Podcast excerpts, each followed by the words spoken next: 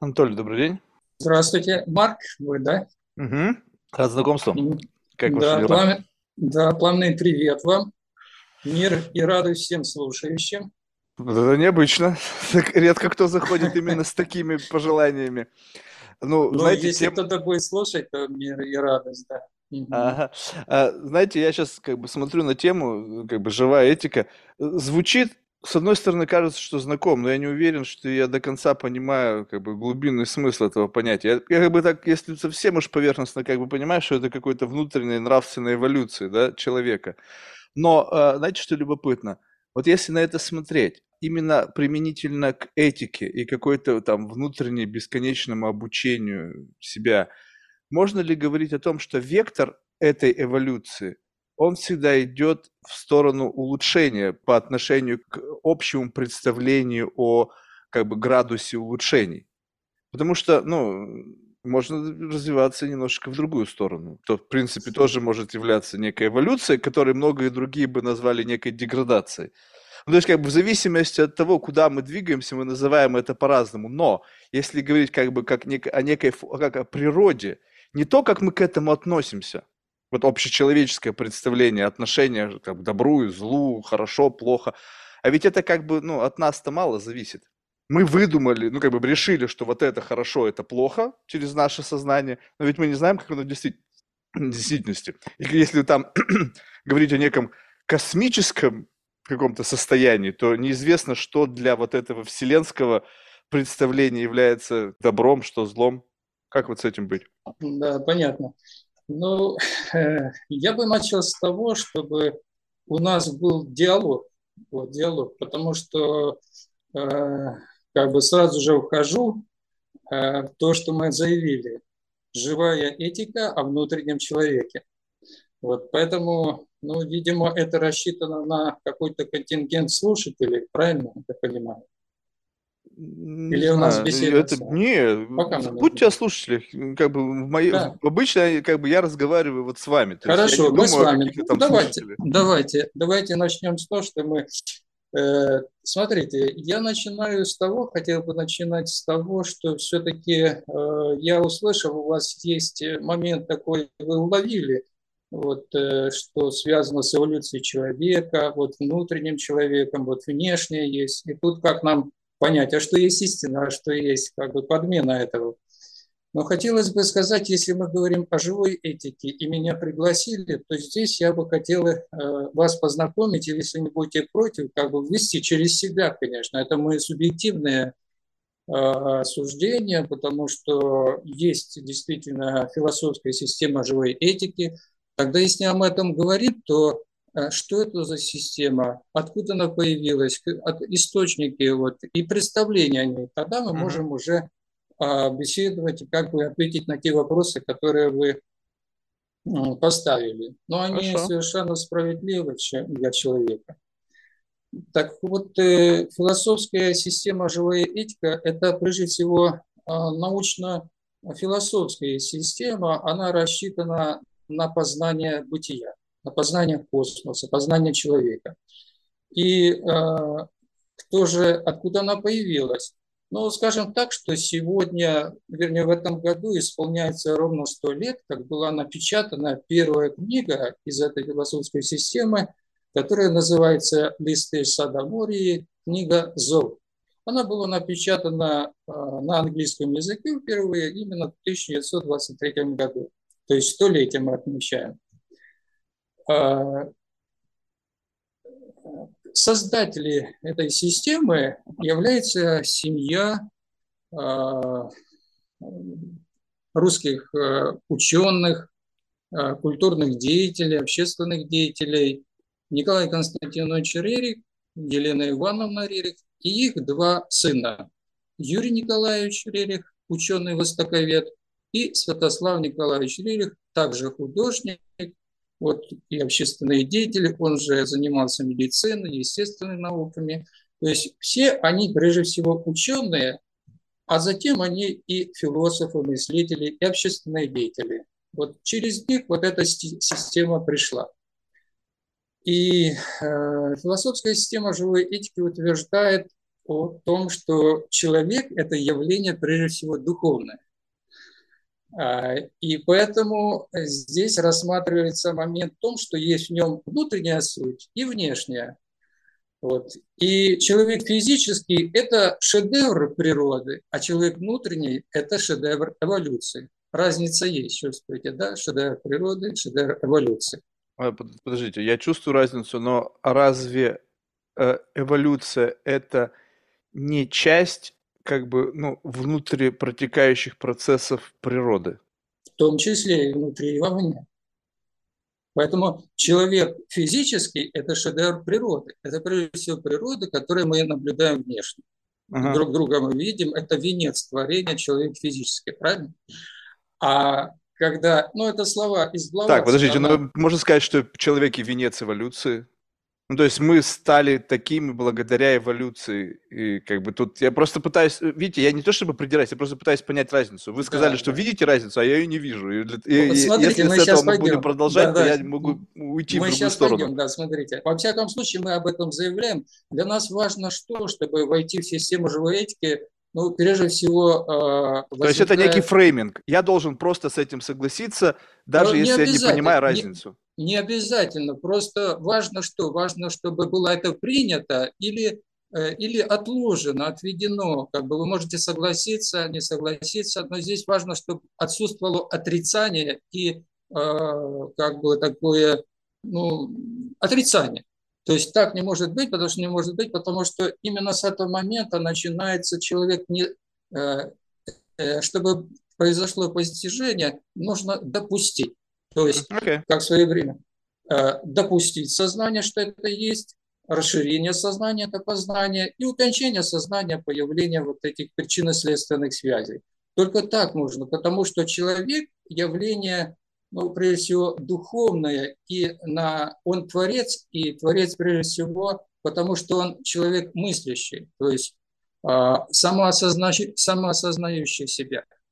Если так, то мысль наша, наше сознание, наша работа внутреннего нашего микрокосма уявляет некие процессы, которые допускают или отклоняют нечто такое. Поэтому, собственно, человек есть то, как он мыслит, говорят. Человек есть то, как он мыслит. Поэтому важно, э, я как бы рассказываю процесс, делюсь с вами, не просто делюсь с вами, как э, мне приходилось в этом пространстве работать и э, постигать какие-то моменты. Вот. Ну и как бы делюсь с собеседниками, которым это тоже интересно. Потому что когда есть отрицание или споры, на этом все заканчивается. Нет, Даже отрицания любом... нету. Есть, да. я как бы принимаю да. это, но, допустим, да, пока да. я не понимаю, что я принял. То есть, как бы мы движемся а, дальше. Ну, я, я, жду, как, я жду, когда я просто буду. Я просто обозначаю моменты, где есть да, вероятность да. расхождения. То есть я до конца не понял, но мы двигаемся дальше. Да, и, возможно, да. я начинаю двигаться в какой-то параллельной по отношению mm-hmm. к вашему представлению реальности. Так вот, Э, человек э, внешний – это шедевр природы, а человек внутренний – это шедевр эволюции. Хотя mm. и так, и так есть э, некие как бы тождественные какие различия. А различия, собственно, как и материя и дух, у них практически отсутствует различия, потому что какие могут быть различия между утренней росой и снежинкой? Ну, некие различия есть, они чисто внешние. Но по сути они одно и то же. Это есть вода, стихия воды. Так и здесь есть внутренняя эволюция, есть внешняя. Внут... Внешняя эволюция, она связана с формами. Формы конечны, они заканчиваются, рассыпаются, а потом опять собираются. А внутренняя эволюция, она есть вечное беспрерывное явление э, космоса. И в этом плане внутреннее мы с вами вечны, а внешнее, как форма, как э, воплощение вот данное. Вот мы с вами встретились. Это форма, вы в форме, я в форме. Придет время, и мы с ними расстанемся. Да, Это но внешнее. будет ли продолжаться внутри э, сознания, которое а контейнировано внутри... в нашем теле? То есть, возможно, мы при, при, как бы пристанище временное для сознания, которое внутри нас эволюционирует. И если биологический юнит перестает существовать, то и как бы ну, процесс вечной эволюции останавливается, когда мы уходим. Либо мы вообще как бы распределенный блокчейн и по сути эволюционирует такое общее как бы, как бы сознание распределенная между всеми биологическими юнитами? А, смотрите, человек представляет из себя, можно взять с природы, есть законы космические. Вот человек, когда мы начинаем постигать космические законы, то мы начинаем постигать свой внутренний мир. Есть закон э, единства. Это, это закон, э, и еще его называют закон любви или закон единства. Вся Вселенная, весь космос – это единое монолитное существо. Mm-hmm. А мы, как часть его, есть проявление его дыхания. И в каждом из нас присутствует зерно духа, вечная, вечная, нетленная э, духовная сущность которая была, есть и будет. И мы с вами вот встретились, а если мы встретились, значит, мы и до этого у нас уже была встреча в других каких-то воплощениях, и она произошла сегодня. Иначе бы не было сегодня этой встречи, потому что она раньше была. Другое дело, в каких отношениях мы там были, вот, и такие же, они уже внутренне вот это мы себя ощущаем, вы меня ощущаете, я вас ощущаю. Это говорит память о том, в каких отношениях мы были, человечности, доброжелательности, искренности, сотрудничества, или мы вдруг были, выступили некими э, противниками. Тогда эта память всплывает изнутри, мы это чувствуем. А сегодня мы встретились, и мы опять встретимся в будущем, но опять же коренным является для нас наши отношения. То есть как мы встречаемся. А да, еще, вот, а я еще один просто момент я... скажу. Да-да-да, давайте, ладно. Еще один просто... момент скажу, очень важно. Смотрите, вот э, э, в учении тоже такая существует формула и закон, что каждому человеку дан благой учитель. То есть у каждого из нас есть свой благой невидимый или ангел-хранитель, или учитель, как называется, он нас ведет. И я вас воспринимаю как э, не просто как Марка, а вас и вашего учителя, и вас. То есть через вас говорит ваш учитель. Вот. Но желательно было, чтобы люди так других воспринимали, что через других говорит э, их учитель. Поэтому на Востоке есть такое выражение, никто тебе не друг, никто тебе не враг, но каждый тебе учитель. И когда мы в таком состоянии с друг с другом встречаемся, общаемся, обмениваемся мнениями, то наша энергетика возрастает многократно, обычно все, в 7 раз. А если трое между собрались в такой же гармонии э, и созвучии, то их энергетика увеличится 47 раз. То есть важно вот это созвучие, созвучие то есть геометрическая прогрессия.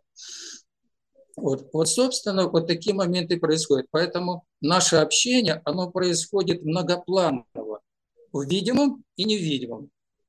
Вот, а, э, это, это здорово. По поводу вот увеличения энергии, это вообще классно. Вот немножко шаг назад, когда вы Пожалуйста. сказали, что мы встречались.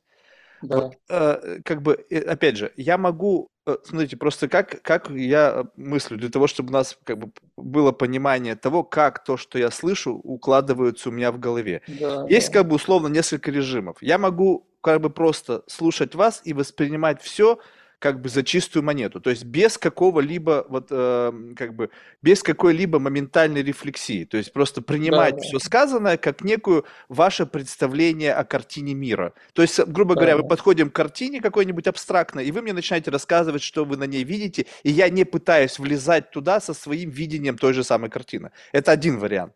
Другой вариант – вы мне что-то рассказываете, я смотрю на это, и я как бы не вижу того, что вы говорите, либо это утверждение кажется мне необходимо еще чуть-чуть углубить, потому что, ну, как бы сказать просто, что мы встречались, и как бы я должен как бы в это поверить, либо это принять, это как бы другая форма да, существования. То есть я не вижу в, этих, в этом высказывании достаточного основания, чтобы к, как бы, к этому не цепляться. Понимаете, да? То есть мне, да. э, то есть и тут два варианта. То есть как мне поступить? Мне мне просто принимать все, что вы говорите, как некую модель вашего восприятия мира, и вы так живете, и вы в это верите, и это как бы абсолютно нормально. Каждый живет в своей психологической реальности. Либо вы мне дадите возможность как бы как э, еще раз перепроверить ваши убеждения, задавая вам вопросы, которые кажутся для вас очевидными. То есть для вас кажется вполне очевидным, что мы с вами встречались каким-то в прошлой жизни, там, в параллельном измерении, я не знаю, где это было место встречи, так, но а, вы задавались вопросом, откуда у вас взялось это представление о том, что с каждым человеком, если произошла встреча в этом жизни, ну, в этой итерации, в этом воплощении, у вас есть уверенность в том, что это было и это будет. Вот откуда исходят корни вот подобного убеждения? Ага, понятно. Ну, это действительно убеждение, и здесь э, ваши вопросы совершенно справедливы. Здесь зависит, э, а, как говорится, у каждого своя правда. Да-да-да, я понимаю, я с этого начал. Вопрос в том, что мне любопытно, если вы мне позволите как бы немножечко покопаться в вашей правде, чтобы, да, э, да. чтобы, чтобы она стала более понятна мне. Да. Я не пытаюсь ее разрушить, я пытаюсь ее понять. Но чтобы да, понять, да. мне нужно задавать вот, вопросы. Да, правильно. Э, так вот, у каждого своя правда, но есть правда, которая объединяет все правды всего человечества в единое целое. И эта правда, она космическая. Она Но вы понимаете, что вы только что э, э, сделали некое максимум, которую да. как бы с всех поместили. И теперь кто бы да. что ни сказал, у вас есть к, к этому некая надстройка сверху, которая как бы существует и всех нас объединяет. Но ведь у этого тоже нет достаточных оснований. Это тоже еще одно предположение. А, это правильно. Э, для, для интеллекта, это для интеллекта познания. То есть интеллекту нужно опора нужны априори, которые нужно опереться, эти убеждения. У каждого они есть свои, но угу. они иногда не вкладываются в те рамки, в которых мы находимся. Так вот, система живой этики, она как раз иррациональна. Иррациональна, угу. понимаете? Здесь мы можем или допустить, и тогда, если мы допускаем, принимаем это, и в жизни это стараемся как-то практиковать, тогда мы находим убеждения. Они к нам приходят как основание, как доказательство реально. Если мы это не будем делать, они не придут к нам. Понимаете, mm-hmm. в чем дело? Все понял. Поэтому то, что я говорю, это мои убеждения. Даже, даже я бы не сказал, что это вера, это мои убеждения, потому что я такие моменты в своей жизни испытал в жизни, увидел как подтверждение. У mm-hmm. каждого своя система подтверждений и доказательств. У каждого своя. Это... Можете а рассказать а потом... тогда о том, что как бы что явилось как бы доказательством? Ну лично для вас, скажем так, э, э, условно, это некая э, такая некая форма восприятия мира. Вы к ней подключились благодаря там семейству Рерихов, которые это создали, вас это почему-то заинтересовало, и потом когда, когда вы как бы совершили такой некий leap of faith, то есть прыжок веры в, в то, что вот вам понравилось, вы нашли подтверждение в своей жизни, которые еще укрепили вас в ваших убеждениях по отношению к этому, ну, к, в, в, рам, в рамках этой живой этики. Можете вспомнить э, пример, который явился для вас условно вот неким моментом истины, когда произошло вот такое как бы сращивание представлений э, с, с реальностью? Посмотрите, Марк, у вас было в жизни когда-нибудь, что вдруг вы что-то вспомнили и, э, и как данность, вспомнили и все? Конфабуляция. Вот. Ну, то есть да, что-то как... вспом... что-то вспомнил, как... что, возможно, не, не существовало. Да, да, и вы на это было. опираетесь. Было, было такое. Вот смотрите, было. так вот, вот я вам скажу, что в 90-х годах это было в конце 80-х, начало 90-х, произошли события. Какие события? Они были связаны вот, с распадом Советского Союза. В 89 году при, э, при, прибыл Святослав Николаевич Рерих, это из последних Рерихов в Советский Союз. Он встретился с, э, с Горбачевым, Сергеем Николаевичем Горбачевым, э, и э, там была речь, заходила о том, чтобы создать в России э, ну, тогда еще в Советском Союзе, создать э, советский религский центр. Вот, и создать общественный музей имени Николая Константиновича Рериха, его отца. Э, и это, э, эту историю, это как бы фрагмент того, этой встречи показали по, телевидению. Это было такое в советское время, я не знаю, вы знаете, может, вспомните, была такая передача, программа «Время». 21 часов ее показывали. Я в это время был э, в Ленинграде, это советское время, Ленинград назывался. Я просто вот, э, была эта передача, и как-то мы в гостях были с супругой, и вот как раз эта история. Показали Святослава Николаевича, их встречи, там Раиса Максимовна была, и э, также Святослав Николаевич был супругой, супругой Дэви Кайрани, индийской кинозвездой. Они э, были, семья это их. Uh-huh. И, и у меня как будто что-то щелкнуло. А кто такие Рерики? Почему я не знаю? И мне это очень интересно. Как будто вот на пустом месте. Я начал интересоваться. Первое это было, э, так как это было в Ленинграде, русский музей, там достаточно большая коллекция была картин э, Николая Константиновича и Святослава некоторые картины, которые в свое время еще в 50-х годах привез его старший брат Юрий Николаевич, когда прибыл по приглашению а, Никиты Хрущева а, в Советский Союз. И он привез вот эту часть своего наследия. В Русском музее эти картины были, и были, ну, там в других музеях. И вот начал постепенно знакомиться вот с этим наследием. И все, что, собственно, с чем я знакомился, художественное наследие, научная их работа, социальные проекты, вот, их путешествия, все оно как бы в себе, как бы я вспоминал это все. Это не было как бы чего-то такое надуманное, я просто это как вспоминал. Вот этими, собственно, до сих пор живу. Не просто я этим руководствовался в своей жизни. Я в то время служил офицером э, в военно-морском флоте, у меня были подчиненные, я с ними работал. Именно в каком плане? В том, что я с ними искренне, как с вами, делился такими вещами, говорю, Э, э, я говорил так, моя задача за вас, я ответственный за то, за ваше духовное. Конечно, э, вы пришли ко мне служить. Я обязан отдать вас родителями живыми, здоровыми, сильными, крепкими. Это моя обязанность тоже. Но больше еще обязанность, чтобы вы были духовно укреплены и получили от меня духовный импульс. Я за вас и так ответственный.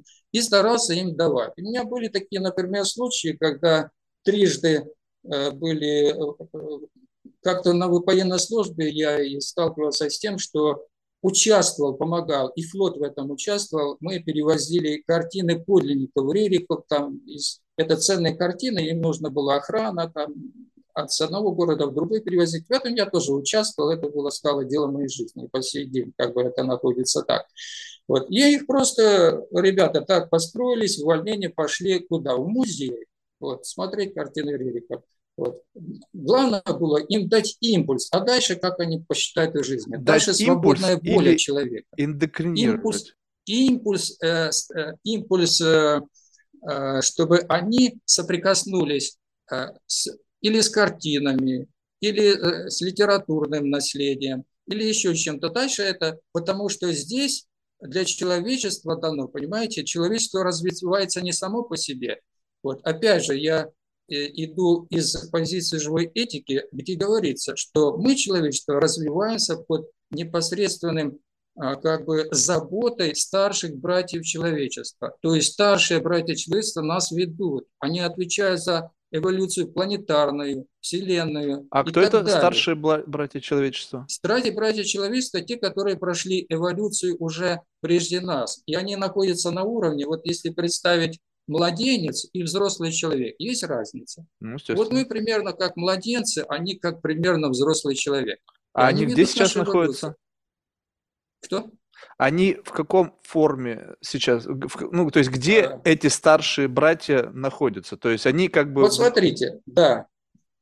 Это реально существующее на Востоке такое понятие, как институт учительства на Востоке, возможно, вам это знакомо. Их называют Махатмами, великие души. И, например, мы в Индии называют, в Индии называют э, Махатмой э, Махатма Ганди. Вам, видимо, это известно. Да, да. В свою очередь, э, индусы называют э, из России Ленина и Толстого Махатма. Тоже как Махатмы. То есть те продвинутые в своем духовном, культурном и научном таком познании люди, которые обладает колоссальным духовным э, познанием, опытом, и вот это их познание, оно внутреннее, прежде всего внутреннее.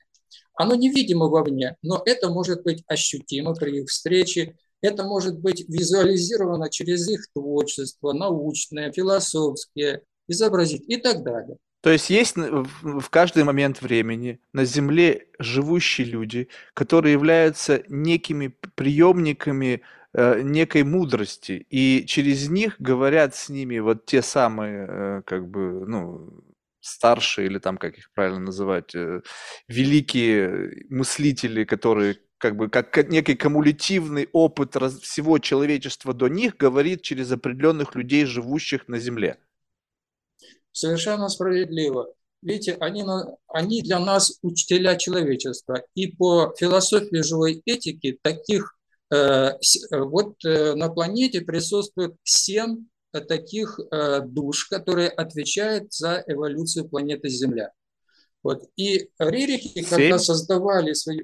Семь, да. Есть семь лучей, вот есть семь представителей, они э, вот ведут человечество. Каждый из них за, отвечает за свою э, ту работу, которую они проводят.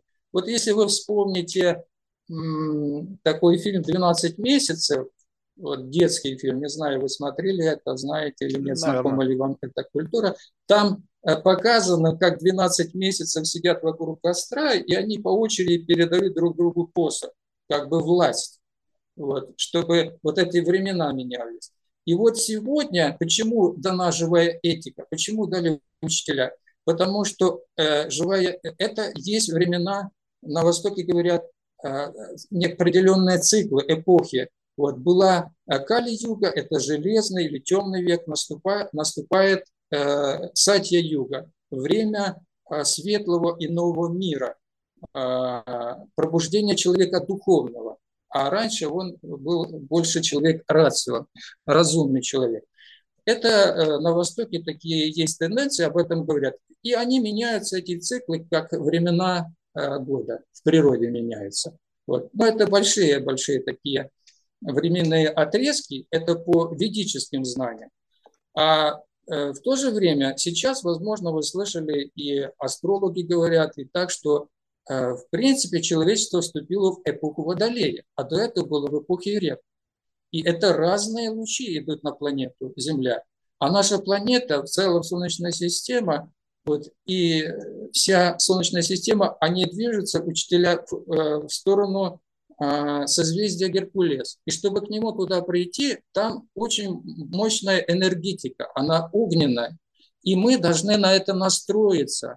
Для настроя нам дан как бы этот камертон, философская система живой этики. Кто к ней будет обращаться, знакомиться, познавать, творить, взять какие-то фундаментальные законы, которым ему хочется следовать, вот, то он себя настраивает гармонично настраивать на эту систему, чтобы мы преодолели это э, ну, трудности, которые видят, человеч... Э, видят учителя человечества для того, чтобы эту солнечная система преодолела.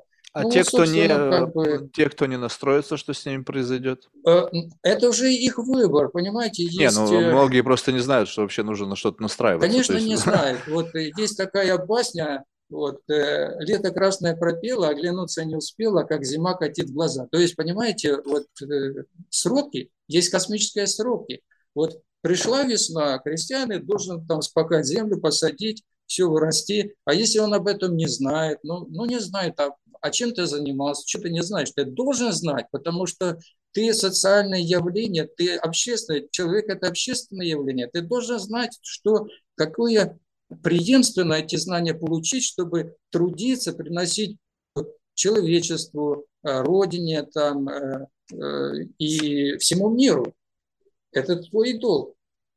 Вот. Но если это не делается, то, как говорится, во Вселенной много миров, и эти миры разные ступени сознания. То есть кому-то, может, придется остаться в втором классе или в третьем классе, я не знаю, как это. Я над этим не задумался, но принцип такой – Принцип такой.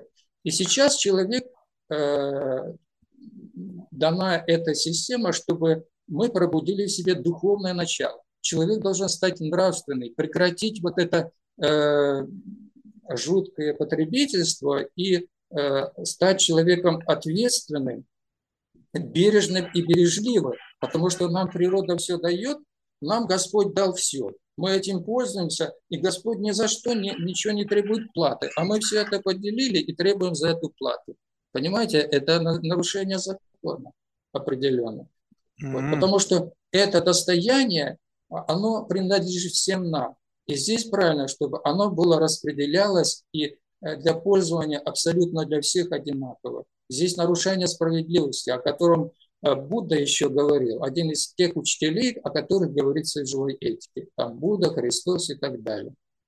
Ну, вот как-то так. Понятно. Ну вот, э, с, да, само вот э, для вас, вот э, то, что вы живете, ну, как бы, может быть, сейчас прозвучит немножечко как бы грубо, исповедуя э, какие-то вот э, нормы живой этики, которые однажды были э, как бы случайно или не совсем случайно, да, э, образ... ну, как бы этот путь сформировался тогда, когда вы случайно увидели по телевизору вот эту вот встречу, которая состоялась. И это каким-то образом повлияло на ход вашей жизни. Ведь вы можете сказать, что тот момент стал ну, каким-то ну, поворотным, либо каким-то знаковым моментом в вашей жизни, что с этого момента вы вступили на путь живой этики. Было ли какое-то ощущение перемен? Либо же... Абсолютно, да. да а да. в чем эти перемены? Да, То есть совершенно... можете описать вот mindset до и после? Это совершенно, как бы, да, действительно перемены. Понимаете, э, вы говорите о случайности, а ну, случайно меня... не случайности, как да. бы скажем так, что, ну, как бы, как Каждая случайность имеет выглядит, причину, да. а по-человечески она выглядит как случайно, совершенно не случайно. Дело в том, что когда мы идем на воплощение, в принципе, наша жизнь, она вечная, и это здесь можно, можем говорить об индивидуальности, которая вечная для космоса, как ожерелье. И на, каждом, на этом ожерелье здесь бусинки, вот эти воплощения.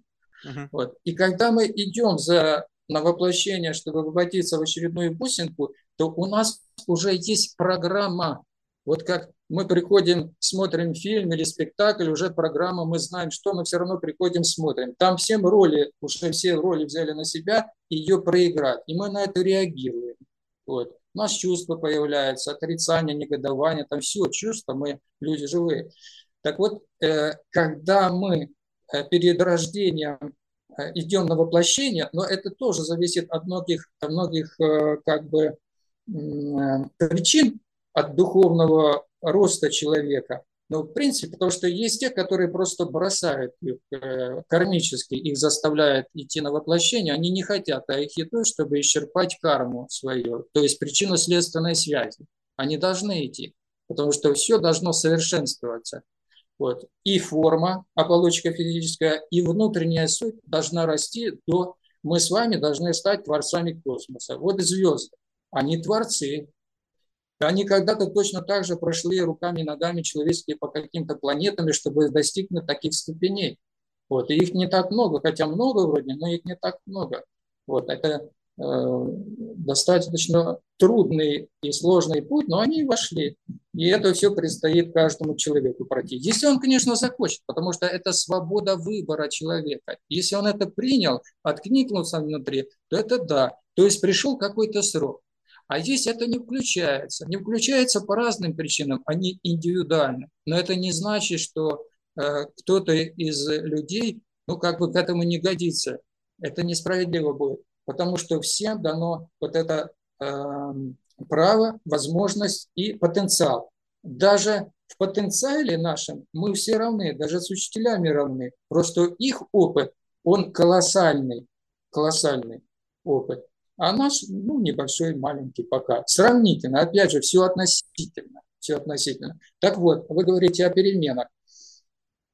А, перемены действительно происходят в каком плане, что мы начинаем, если мы это приняли, а я для себя это принял, э, э, начинается вот эта внутренняя незаметная работа над собой. В чем она заключается? Вот, допустим, есть такое учение, говорится, что человек должен уйти от отрицания, потому что отрицание – это разрушительная энергия. Наши мысли – это наши дети. Если я сказал кому-то какие-то, поделился с чем-то, мне сказали нет, а, они убивают моих детей. Я это чувствую внутри, как бы происходит. Поэтому с такими как бы людьми, которые отрицают споры, доказываются, у меня внутренне как бы особо отсутствует необходимость общения, если только это не заставляет по каким-то э, жизненным ситуациям. И так. А так уже в этом... Но для меня что было, как в начале, допустим, а у меня тоже было в начале это отрицание. Вот мне человек что-то скажет, я говорю, нет, и начинаю свое говорить. А мне как-то сказали, а почему ты говоришь, прежде чем сказать, ты говоришь нет? Я задумался, засчитался. Потом, вы знаете, где-то полгода просто про себя, как мантрам говорил. Да, да, да, да. То есть вот эти привычки отрицательные, над ними надо их преобразить. То есть это энергия, но их можно преобразить в слово «да». Делится с тобой человек? Да. Для тебя это так я это допускаю. Но это не значит, что я должен это повторить. Это в твоей судьбе, это в твоем Я опыте. понял, я это не... понятно. Понимаете? Но вот как вы... Я, я с этим как бы отрицанием как бы живу. У меня очень высокий уровень скептицизма. Но вопрос в том, что я, я как бы попытался в самом начале это сказать. Можно ага. говорить «да» и условно выключать звук. Ну, то есть, как бы можно сказать «да» и просто не отрицать, принимать то, что тебе рассказывают. Ну, скажем так, что представьте себе, что сейчас я начну вам рассказывать о живой этике, ну, просто сейчас буду выдумывать на ходу какой-то там набор, не знаю, каких-то лингвистических конструкций в отношении живой этики. Как там? Я пере, перевыдумаю историю Рерихов, перевру там все. Ну, то есть я выдумаю полностью эту концепцию, заново ее переразберу и буду вам рассказывать. Вы что будете в этот момент времени? То есть соглашаться со всем, что я буду вам говорить, либо же что? Либо вы будете ну, как бы слушать... Дело в том, что у каждого человека есть мотивация. И потом у нас, наше сознание, ваше, мое сознание, как я сказал, каждому дан благой учитель, и вот это самое наше важнейшее, наинужнейшее, о чем писал Николай Константинович, вот эту связь прочно удерживать, она только через сердце происходит. Но кроме того, что эта связь есть, о ней нужно заботиться. Есть гигиена физическая, зубы чистить, там ногти подрезать и так далее, умываться, а есть гигиена духовная. И тут тоже даются определенные рекомендации. Как это, можете духовной... пояснить, как это, что, что из себя представляет духовная гигиена? Каков э, как, исключить отрицательные, исключить отрицательные всякие эмоции, негодование, вот, э, осуждение, отрицание, э, то есть осуждать людей, исключить, не суди, да не судим будешь. Это первое. А мы тут же начинаем судить. Потому не, что... не, не, давайте вот это, допустим, легко. Осуждение не имеет значения. Есть вопрос как бы понимания и непонимания. Вот э, в а какой, а понима... конно... в какой коннотации это для проис... вас звучит? Понимание происходит тогда, это по моему опыту, происходит тогда, когда мы стараемся соблюсти те моменты, о которых говорится. И когда ты их соблюдаешь, ты обязательно у тебя придет подтверждение. Это Например? подтверждение, оно но это индивидуально, я вам скажу. Не, ну вы смотрите, вот, допустим, сейчас раз и вами появился, не знаю, там, ну, блин, сейчас какой-нибудь попытаюсь такую область, чтобы не попасть, знаете, как случайно, что вы в этом специалист. Ну, допустим, специалист там по молекулярной биологии и он начнет там что-то рассказывать. Уровень вашего понимания, ну если вы не эксперт в этом, он будет очень поверхностный. Будет ли для вас интересно просто как бы задавать вопросы, чтобы понять? Это не вопрос согласия или несогласия. Просто для многих иногда путают, то есть подменяют несогласие с моим искренним желанием понять. Ну, то есть как я могу э, понять что-либо, не задавая вопросы и не ставя под сомнение, причем не с позиции того, чтобы как бы разрушить это, а просто для того, чтобы как бы натянуть свое представление о том, что вы рассказываете, найти некую связь, потому что вы живете, у вас один experience, своя жизнь, индивидуальное какое-то ее течение, вы каким-то образом вот э, попали в это течение, оно как-то вас изменило, вы изменились уже внутри, жизнь изменилась, и потом как следствие то, что изменилось в вашей жизни еще раз изменила вас. Я на это смотрю вот как наблюдатель. Мы с вами встретились, я раз на это смотрю, и многое мне как бы, я должен это принимать просто на веру. И тогда получается, что гигиена заключается в том, что если ты рассматриваешь как бы каждого человека как некий возможного учителя через, допустим, в этот самый момент вот это вот э, учители человечества подключились каким-то образом к вам, как к какому-то радиоприемнику, и что-то говорят. Вы, по сути, транслируете какое-то такое ну, вселенское сообщение через себя. Я в этот момент, получается, должен выключить вас как некую персоналити, а э, верить в то, что через вас говорит какой-то высший учитель, и при, внимать всему, что оттуда э, как бы вылетает, не пытаясь даже рефлексировать на эту тему. Дело в том, что вы справедливо задаете вопрос, и как бы вас это беспокоит. Э, дело в том, что если вы немножко тоже знакомы, может, с буддизмом, то вот учитель Будда – это тоже все же вечное учение, которое дает через учителей, э, которые вели человечество, тот же Будда, Христос и так далее. Он говорил своим ученикам, э, не верьте все, что я вам говорю, если, но вы можете это все проверить на опыте собственной жизни. Поэтому, если это вам интересно, должна быть мотивация. Почему? Потому что есть любознательность, а есть любопытство. Вот есть разница между этими моментами, любознательность, любопытство? Марк? Сейчас дайте я подумаю. По ощущениям как бы есть. Вот. Что любознательность – это как будто бы такое органическое стремление что-то познавать, а любопытство может быть исключительно таким как бы, ну, циничным. Ну, то есть мне любопытно это узнать по какой-то причине, не знаю, там, обогатиться, получить какие-то новые знания, которые... Ну, хотя очень, такая очень, очень, на мой взгляд, тонкая грань между вот этими вот, э, семантическими Вот смотрите, вот, вот вы, вот ваше, ваше сердце распознает, ваше сознание понимает, вот расстановил. Это с моей точки зрения. Я это просто не как бы это как бы с вами делюсь по моему опыту, потому что учение живой этики тоже об этом говорится. Смотрите, кто просто любопытствует, он разрушитель, у него какой-то интерес, он просто, вот, э, наше сознание находится, я вот там не договорил, что наше сознание находится, кроме связи с нашим благим учителем, который нас пытается провести по пути, как по струне бездну, бережно, красиво, стремительно провести в эту духовную, духов, этой духовной нити. Каждый у нас есть своя вот эта нить необходимости. Вот.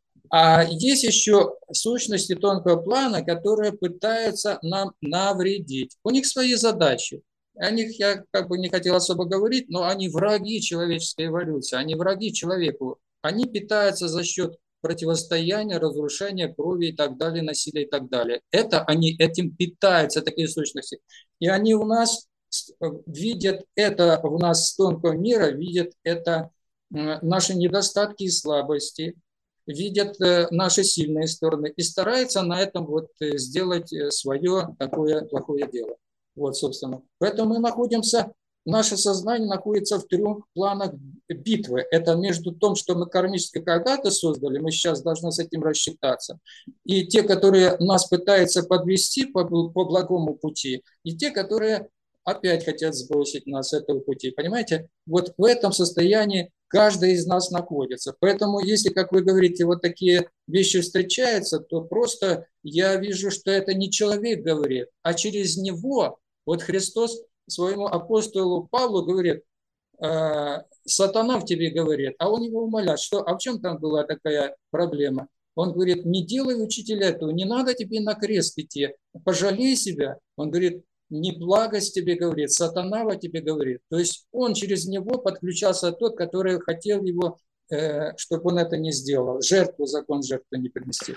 Тогда вот, любопытно, как вы моменты. отличаете, ну, скажем так, э, какие сущности говорят через человека? То есть, если вы чувствуете некий скептицизм, некое отрицание, некое сопротивление тому, что вы говорите, то через эти как бы через этого человека говорят тонкие сущности, которые хотят сбить его с верного пути. Если человек безапелляционно как бы соглашается всем, что вы говорите, э, добавляя каких-нибудь там высокопарных эпитетов в глубине вашего познания, как бы, как бы классности ваших мыслей, то это через этого человека говорит что-то благое, учителя там и так далее. То есть не думаете ли вы, что вы сами настроили себя на некую модель восприятия этого мира, когда вам просто, ну, по каким-то индивидуальным особенностям импонирует больше, когда люди с вами соглашаются, и вы для них становитесь учителем. То есть, как бы, ну вот в позиции учителя. Если ты мне не веришь, окей, мне с тобой не интересно, я тебя выключаю, через тобой говорит сатана. А если кто-то кивает головой и такой, да, да, да, да, о, ты, я чувствую, что ты мой ученик, вот и формируете тем самым некую свою такую паству, формируя некое, эм, как бы, эстафету знаний, которую вас заразил вот Рерих и вся его семейство. То есть это же, как бы, есть такое представление, эстафета знаний знаний, когда в идеологию инкорпорировано что-то, что, ну, как бы как контейдженность, заразность, и мысли, в хорошем смысле слова сейчас, без какой-либо негативной коннотации, которая попадает на чей-то, э, чье-то готовое к принятию сознания и теперь продолжает жить в вас и как бы искать, куда бы перепрыгнуть с точки зрения другого такого открытого к этой мысли сознания. Дело в том, что есть знания, вы говорили там идеология, еще что-то. Ну, я просто, может быть, неправильно все... использую слова. Да. То есть вы как бы э, считаете, что я есть... сказал то слово, которое соответствует тому, как это называется. Я просто не могу, может быть, на лету подобрать да. подходящее слово. Ну, ну, понятно, понятно. Понимаете, у нас как бы... Э, не, ну можете Хотя признать, бы... что, скажем так, что вот подобное, вот представьте себе все учение живой этики, это некая как бы Э, какая-то концепция. И есть множество разных концепций. Причем эта концепция, вы считаете ее самой правильной, единственной, верной, точной, э, которой нужно всем следовать. Она увязана в какую-то систему. У кого-то в голове сейчас есть точно такая же по весу концепция, которая также отвечает всем там нормам этики и так далее. Ведь это же не единственное, как бы, ну, Рерих это одна семья, кто там, у нас великих умов на протяжении истории человечества было более чем достаточно. Да, ну вот, смотрите, совершенно справедливо. Вот смотрите, есть такая концепция света. Вот солнце светит, это свет. Оно всему дает жизнь.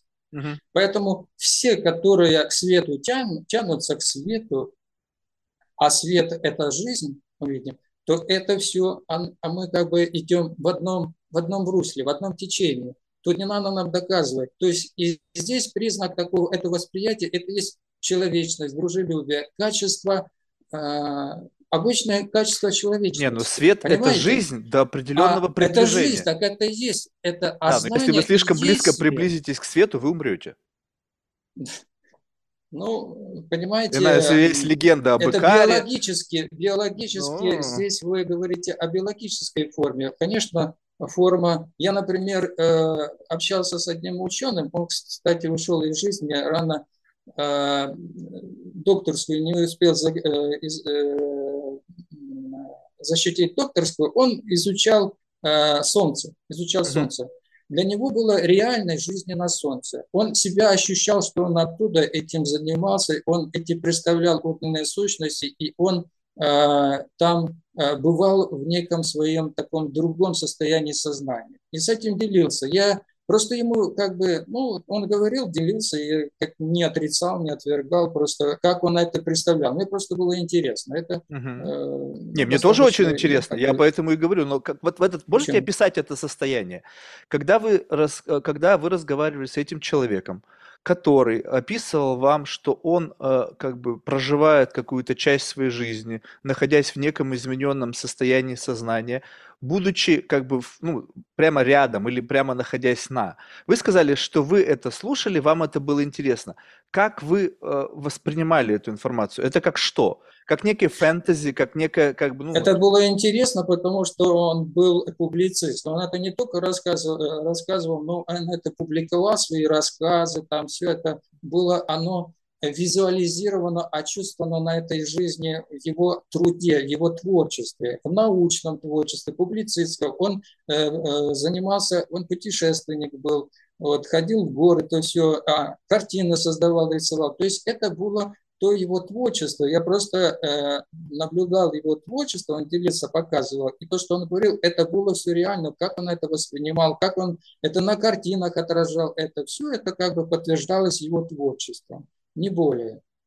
Вот. Ну, ну, то есть как бы его мысли воплощались в виде некого творчества, ре... которое, да, которое вам нравилось. Да. Ну, Но... Ну, не только мне, там многим нравилось. Ну, ну я, ну, я и... в этом конкретном да. случае именно вам. Я имею в виду, что да, были. Да, да. Вот тогда получается, что э, есть мысли у людей, которые могут воплощаться в чем-то, ну, в искусстве, там, ну, в качестве, в живописи, в музыке, в литературе, которые продолжают, являются неким как бы следствием моих каких-то там фантазий, моей рефлексии, моих, моих переживаний, которые я могу достаточно внятно изобразить в виде каких-то символов, которые на другого человека произведут какое-то впечатление. Так? То есть можно вот в этом режиме существовать? То есть не как бы... Дело в том, дело в том что э, по закону космоса есть законы, я так, собственно, еще не назвал, но, в принципе, это один из да, космических да, законов, что все мысли, они имеют, реализуются. Они реализуются. Почему должна быть ответственна за наше мышление? Потому что все, что мы мыслим, оно рано или поздно реализуется. Вот, вот в чем проблема это. Поэтому они желательно, чтобы были благие мысли и направлены на общее благо за все человечество. Понимаете? Гармонично уписывались этот мир. Природа, вот смотрите, и закон есть аналогии. Вот представьте наш организм. В нем есть вот, все наши органы, это чисто физиологические органы, и никто никому не мешает. Э, почки не спорят с сердцем, глаза не спорят с зубами, уши не мешают рукам, руки не мешают ногам и так далее. Все гармонично, все настроено. И все это работает потому, что есть координатор всего этого. Этот координатор – это сердце, которое дает импульс, дает знание, которые передаются через кровь. Я думал, координатор – это некий гомеостаз все-таки, а не сердце. Ну, вы можете как бы так представить, вот, но как вот физиологически происходит и, и как вот сердце является вот некий вот это э, знание, потому что сердце имеет внутри свое собственное сердце, и сердце имеет свой интеллект и свой разум и мудрость в сердце, понимаете? Mm-hmm. Это так происходит. Если я так представляю, и это даже не то, что представляю, сейчас слышно? Слышно, но не видно, с камеры отключилась. А, извините, тут э, ага. немножко технически. Э, есть исследование такого известного кардиолога Гончаренко, Александра Ивановича Гончаренко. Он там э, всю работал, кстати, на скорой помощи, он кандидат медицинских наук, он все расписывает, как это сердце происходит. В Америке целый институт есть, институт сердца, где это все доказывает. То есть сердце является этим духовным фокусом для организма физиологически. Также оно является и фокусом в духовном плане человека. Вот отсюда все такие происходят ну, как бы явления, события. И мысли, напитанные энергией нашего сердца, волей, они реализуются. Чем больше воля у человека, тем э, как бы возможность реализации есть э, реализации. Но здесь какая воля? Воля разрушительная или воля э, доброжелательная, направленная на благо, на созидание, на творчество, на эти качества, которые благие. Всему человечеству есть место на этой планете, всем есть место, а мы почему-то сталкиваемся, делим. Тут есть проблемы, но эти проблемы а, тогда скажите, пожалуйста, вот скажем так, что я так понимаю, что вы и, и живете в соответствии с, ну, с, с этими принципами. Вот тогда каждый день, думая о некой духовной гигиене и заботясь о как бы правильном векторе направленности ваших мыслей, э, сколько ваших благих мыслей воплотилось на данный момент времени, как бы вот используя, ну, как бы живя вот в таком режиме. То есть вы чувствуете, что изменение вашего как бы модели мышления как бы качественно, блин, качественно звучит уже как-то немножко опять так из, из какого-то мира, не знаю, там капиталистического. Но, скажем так, э, изменив модель мышления, стараясь думать только о благом, ваша жизнь стала лучше. Либо она стала какой? Э, понимаете, желательно э, к этому стремиться. Как бы сказать, что я такой, это ну, сверх чего-то. Вот. Желательно стремиться, если так, ну, как бы, с моей точки зрения. Почему? Потому что, э, ну, а какие вы говорите, вот, как бы, духовная гигиена? Но если мы утром просыпаемся, и говорим, пусть будет миру хорошо, как все прекрасно, живущий мир всему живущему, это что? Наверное, Под, это... Подождите, Анатолий, ну вот смотрите, я могу сказать все, что... Я, я иду дальше, я просто к примеру сказал. Дальше. Э, то есть пожелание всему миру, чтобы миру было хорошо, это же нормально. И это если мы желаем миру, а мы с миром связаны, человек и мир, это единое существо, мы все да, связаны. Да, но вы желаете ли вы этого по-настоящему? Скажем так, что если вы... Вот, О. Вы говорите, вот это, а для этого я говорю, э, если, мое, если мои мысли, тенденции, мотивы направлены на зло, то ради бога, пусть оно будет разрушено. Э, это не... Скажем так, что вот представьте себе, что вот почему-то я, вот, э, не знаю, я, может быть, я заблуждаюсь, и сейчас вы меня поправите, что вот первичные мысли, вот эти вот внутренние интенции, вот этот выплеск сознания, он не поддается контролю. Ну, то есть, скажем так, если вы проснулись, и из вас фонтаном льет мир во всем мире, и вы как бы вообще не пытаетесь, вы, вы просто озвучиваете это в режиме вот как бы э, дефолтном. Но если вы проснулись, и из вас льется что-то одно, но вы понимаете, так, это неправильно, я должен очистить свой разум от этих мыслей. И начинаете как бы усилием воли, разума, сознания пытаться там очистить, там, не знаю, щеточкой там или еще как-то обелить ваши мысли, которые изначально, возможно, не были такими благими. И миру являете некий такой месседж. Мир во всем мире. А на самом деле, как бы вы проснулись совершенно другими мыслями. То есть, какая мысль является благой? Та, которая вас родилась, либо та, которую вы явили миру под воздействием некой манипуляции, которую, ну, можно, разные техники ну, есть.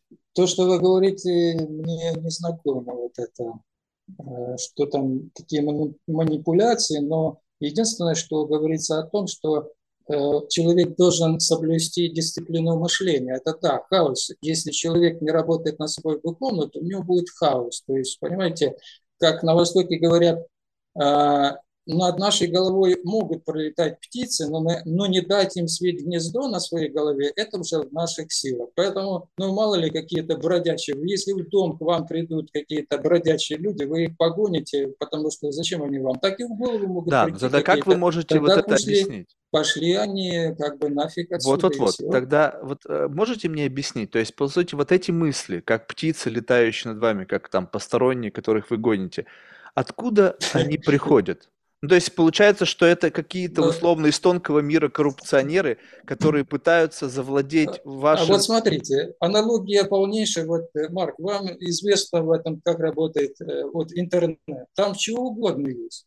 Так и в мире, в этом пространстве ментальном, это все что угодно. В человеке и есть этот интернет, только он открыт э, внутренне воспринимает все это. Есть техническое восприятие, а есть на, на тонком, на душевном, на уровне э, ментала, на уровне сердца. Мать даже чувствует там, что с ребенком или с мужем происходит, вот где-то реагирует на это, сердце его ощущает. Также ментально тоже происходит. Есть то, что говорил э, Вернадский, ноосфера, то есть новая сфера, новость, новая сфера. А есть пневматосфера, то есть духовная сфера. Это тончайшая оболочка на э, ноосфере, о которой писал пневматосфера Павел Флоренский, философ и духовный, э, э, он же и священнослужитель, вот 20 века. То есть космисты, о чем писали, понимаете? Вот в этом, если мы в этом уже немножко разбираемся, то это легко э, распознавать, легко как бы все привести в порядок. Просто ну, некоторые моменты мне приходится дополнительно говорить, вот какие Нет, ну, знания, вот, ну, естественно. то есть, понимаете? Но вот тогда вы в этот момент времени, вы кто? Вы регистратор того, что приходит в ваше сознание? Ну, то есть вы говорите... Вы как-то говорите регистратор. Но как? ну как вы... Вот, человек, правильно, человек но вы сказали, что условно постоянно. Интернет. Вы сейчас находитесь, я нахожусь, мы в открытой системе. И что кому входит, вот эти мысли, и какие мотивации, мы же не знаем. Вот это а, ну как вы регистрируете? Вы сказали, вот эта мысль благая, это не благая. Кто этот регистратор? Который... Да, это элементарно просто. Э, э, даже э, в учении живой этики есть такие даже слова. Наше учение можно написать на ладони ребенка. Твори благо, почитай учителей. Твори благо, почитай учителей. Сейчас. Твори благо. Вылетело. Твори благо, твори благо, почитай учителей, еще какое-то вылетело. Это очень просто, элементарно. То есть нужно творить благо, почитать старших, которые родители, для ребенка отец, мать, они вот его учителя. Вот. А твори благо, почитай, делай добро. Все, элементарно просто. А для взрослого человека у него же есть распознавание – наверное. Не, ну смотрите, вот э, как бы почитая учителей, ну я думаю, что представители какого-нибудь культа могут то же самое закладывать в своих адептов. Почитай учителей, как бы вон там всякие там не KKK, не знаю там, ну в общем таких организаций, где как бы это можно вот взять и использовать, твори добро. Вопрос ну, отношения, слушайте, что значит слушайте, творить добро? Если, если там есть э, медицинские какие-то моменты, пусть там медицина разбирается. Причем здесь это? Это совершенно момент. другое. Нет, ну почему? Есть, есть организации, которые абсолютно просто люди, э, у них другое представление об этом мире. Ну вот есть, допустим, как бы, как их, э, саентологи, так? У них там есть тоже, был, вернее, там идеолог, он написал кучу книг, и он там, и возникла саентология, и там тысячи последователей ну, по всему миру, они даже налоги не платят. Все мы знаем и видели. Ну и что? Э, не, пока не кончилось, пока еще есть последователи. Но налоги не платят, уже как ну, бы значит, не добились своего. Кому-то кому это что-то интересно. Все в этом ну, мире идет. Да, нет, я понимаю, но вы как бы говорите о том, что почитай учителей, но как понять, что этот верный учитель? Ну, то есть, как бы, что должен, что должно иззвучать, как, вернее, давайте так, как распознать учителя? Вот такой примитивный детский вопрос. Ну вот, э, очень интересно. Ну, для, может быть, для меня это просто. Вот смотрите, Николай Константинович Рырик, великий художник, гуманист 20 века, создал более 7 тысяч картин. Он известен как и ученый, известен как археолог, историк вот, и, и общественный деятель. Первыми его учителями были, э, ну, понятно, родители, он об этом пишет, Потом он учится в гимназии Карла Ивановича Мая, частной гимназии. Его учитель Карл Иванович Май. Он, это же его учитель. Потом Стасов, он студентом встречается Стасов, Владимир Васильевич Стасов. Это титан русской культуры, критик, э, искусствовед. Это, ну, это глыба, и он с ним встречается. Он его называет учитель. Он встречается с Толстым, который его благословил на этот путь, который дал оценку его первому дипломной картине «Гонец». Это э, э, тот же Третьяков, который покупает у него картину «Гонец» в Третьяковскую галерею. Вот его учителя, это первые были. И дальше, и дальше он о них всегда вспоминал, пишет. Я, например, до сих пор помню свою первую учительницу Евгению Степановну. Вот потому что для меня она была солнцем, э, э, когда это Э, давала знания, мы ее любили, до сих пор любим, хотя ее уже давно нет, но я не с добрым именем помню. Я вспомню своих учителей, которые приходил на службу, меня оставили, показали, как, чего, что. Я им старался даже чем-то подражать, потому что они были звездами. Один герой Советского Союза, подводник, вот, э, Ломов, э, сейчас забыл имя, отчество, вот, допустим, когда еще курсантом был.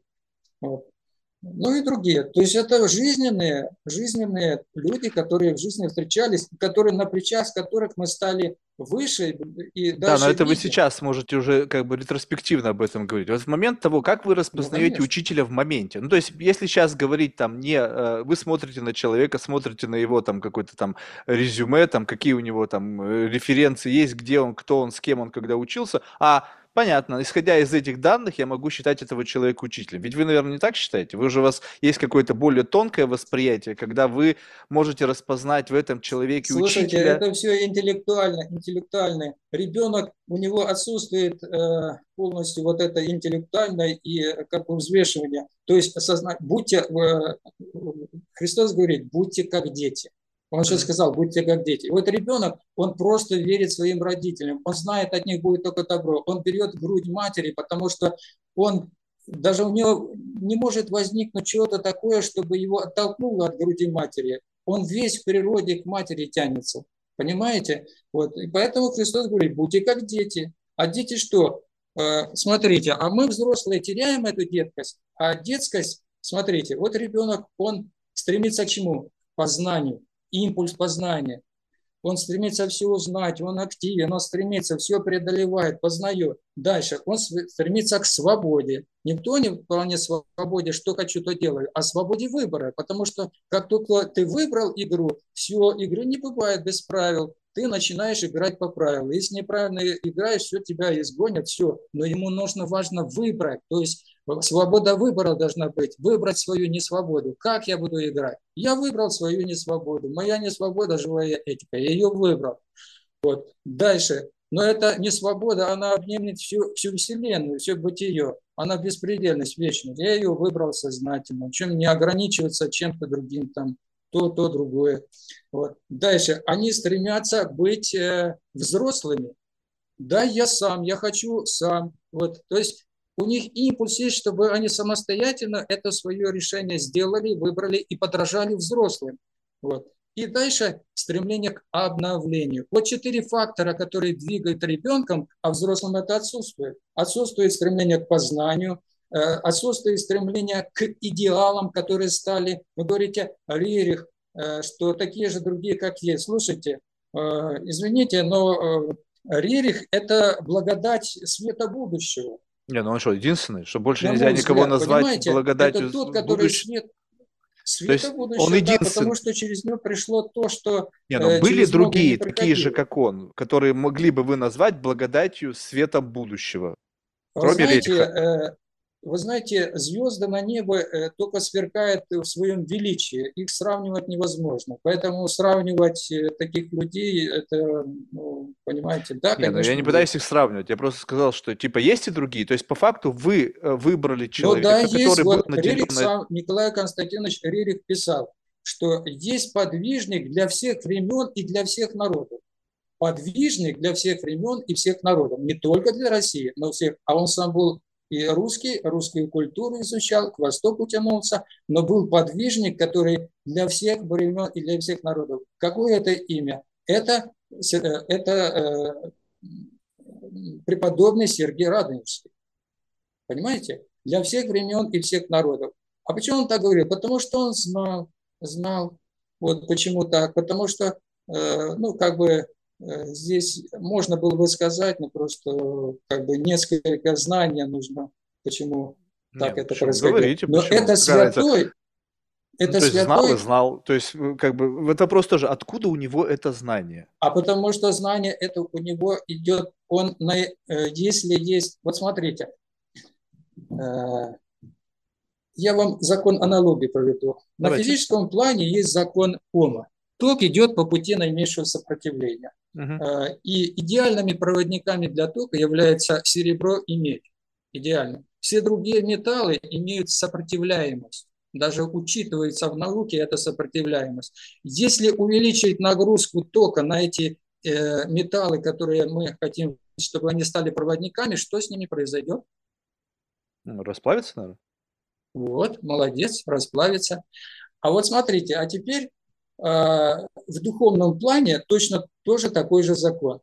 Духовный ток идет по, по пути, проходит по пути наименьшего сопротивления. Идеальными проводниками для духовных токов являются подвижники, святые, деятели, а, служители общего блага и подвижники человечества. Понимаете?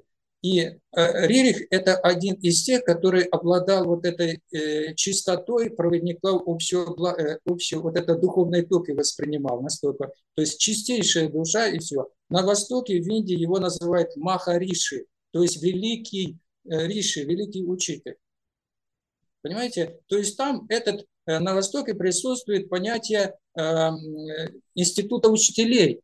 В свое время в России ну, это еще э, как бы и в Древней Руси, и в царской России было институт старчества, старчества, понимаете? И тогда эти учителя, они принимались э, как наставники, как идеальные проводники в этих духовных токах. Поэтому Ирири говорит, что культура, человек культурный, человек культурный может стать этим идеальным проводником тока. Но чтобы он стал человек этим идеальным проводником тока, он должен стать, обладать качественной культурой духа. А мы воспринимаем сегодня человеческую культуру как развлечения там некие, э, как, э, я не знаю, там что, э, лишь бы сбросить пар и жар и так далее. А на самом деле существует как минимум 7 ступеней вот этой, чтобы стать человеку культура духа. Потому что вначале это невежество, потом э, цивилизация, образование, утонченность, интеллигентность, синтез. И седьмая – это культура духа. Понимаете, вот эта ступень. И культура, культура – это некое литургическое состояние сознания. Вот такая литургия известна, когда в храме вот эта литургия идет, там все стоят, и в этой литургии э, человеческие, э, участники этого события, этого явления сосредоточены на этом процессе, литургическом процессе. человек, когда становится, э, обладает качественной культурой духа, он постоянен в этом литургическом состоянии. То есть он постоянно через него проходит этот духовный ток. Вот, собственно, как бы такие представления по этому плану возникают. Но нам к этому далеко. А Рерик был один из тех, который обладал этим. Okay. А, а... а в свою очередь он стремился к, э, к, к своему учителю, подражал ему Сергию Радонежскому. Okay, Картины есть... его создавал, о нем писал очерки. Когда был в Америке, э, э, часовню э, преподобную Сергию открыли и так далее. По всему миру, где он находился, он писал его картины и ну, вообще святые. В Америке была Сирия, Санха, святые, в том числе не только русских подвижников, но и, допустим, Франциск Осийский, тоже подвижник, о нем картина была, и других много. Моисей, вот, тоже у него такая серия, целая серия посвящена учителям. Все выдающиеся учителя человечества были им представлены в его панораме этого изобразительного искусства. Даже серия «Учителя человечества». Да, но получается так, что у учителя, как некой фигуры, реальной либо нереальной, да, есть набор характеристик, те, которые вы писали, там, семь каких-то вот этих вот э, необходимых шагов для того, чтобы э, как бы развить себе культуру духа. И вот человек, который идеальный проводник, по факту для того, как бы у этой у идеальной проводниковости есть набор критериев. И по наличию этих критериев в человеке можно считать его учить, учень, учителем, либо не считать. То есть достаточно, соответствуешь ли ты описанию учителя, либо не соответствуешь описанию учителя. Так? Э, вы знаете, э, это, что вы сказали, я вас понимаю. Дело в том, что э, нам даже неизвестно о их ступенях развития человечества. Это то, что нам дано, это для нас дано, как ступени, ступени, чтобы мы стали людьми, чтобы мы в себе развивали духовное начало и прекратили между собой войны, прекратили междоусобицы, чтобы мирно существовали на этой планете. Вот uh-huh. эти ступени, э, то есть есть разница, Рерих сказал, есть разница между культурой и цивилизацией. А пока в умах ученых и многих э, деятелей культуры еще такие понятия, как взаимозаменяемость цивилизация и культура. Цивилизация – это обустройство жизни, но это не есть культура. Понимаете? Потом мы из природы вышли, но мы эту природу э, просто изнасиловали. Чисто тем, что мы технический момент настолько принесли в эту жизнь, что она заглушила природу как вовне, так и природу нашу, духовную природу заглушила практически. Вот в чем проблема. Вот.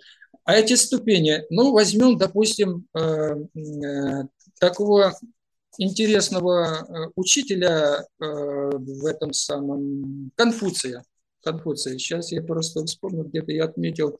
А, вот. Э, значит, Конфуций, кстати, о Конфуции, как одном из учителей в Китае, писал тоже Николай Константинович. И «Справедливый Конфуций» картину создал, и очерк написал «За каменной стеной». Так вот, Э, Конфуций о себе тоже, как он написал, это его путь, как он приходил к этой культуре духа в те времена, в те годы, вот, как его называли бестронный король Конфуция. Так он написал, что в 15 лет мой ум склонился над учением. 15 лет он, uh-huh. его ум склонился над учением. В 30 лет я стоял прочно. Это Конфуций о себе говорил. В 40 лет я освободился от разочарований. 50 лет я понял законы бытия. В 60 лет мои уши внимали истины, в 70 лет я мог следовать указу моего сердца. Вот. Понимаете, эти ступени, они неизбежны для каждого из нас. Кто бы как, на какой не был человек, у него возникают свои индивидуальные ступени. Вот для Э, Конфуция были такие ступени. Что нужно? Познавание, освобождение сознания от навязанных привычек, догм и всего этого мусора в сознании. Потом происходит понимание законов природы, потом внимание истины, а потом он приходит к ощущению своего сердца. Оно ведун, сердце ведет. Все, тогда ничего не нужно. Куда ты, вот ты хочешь знать, посмотри на это, ты об этом знаешь. Не просто видишь там, что ты представляешь фантазии, просто ты посмотри на это, ты, ты это знаешь или представилось тебе, как это происходит. По аналогии, закон аналогии. Мы познаем природу, потому что все в нас, весь космос, все энергии космоса сосредоточены в нас в человеке. И если мы даем им освобождение вот, постепенно, то мы все в себе отражаем и просто это видим. Вот и все. В каждом есть это. Это закон, это методология такая была, есть и будет, останет на все века. Взять Льва Николаевича Толстого. У него была такая двухтомник, называется «Круг чтения».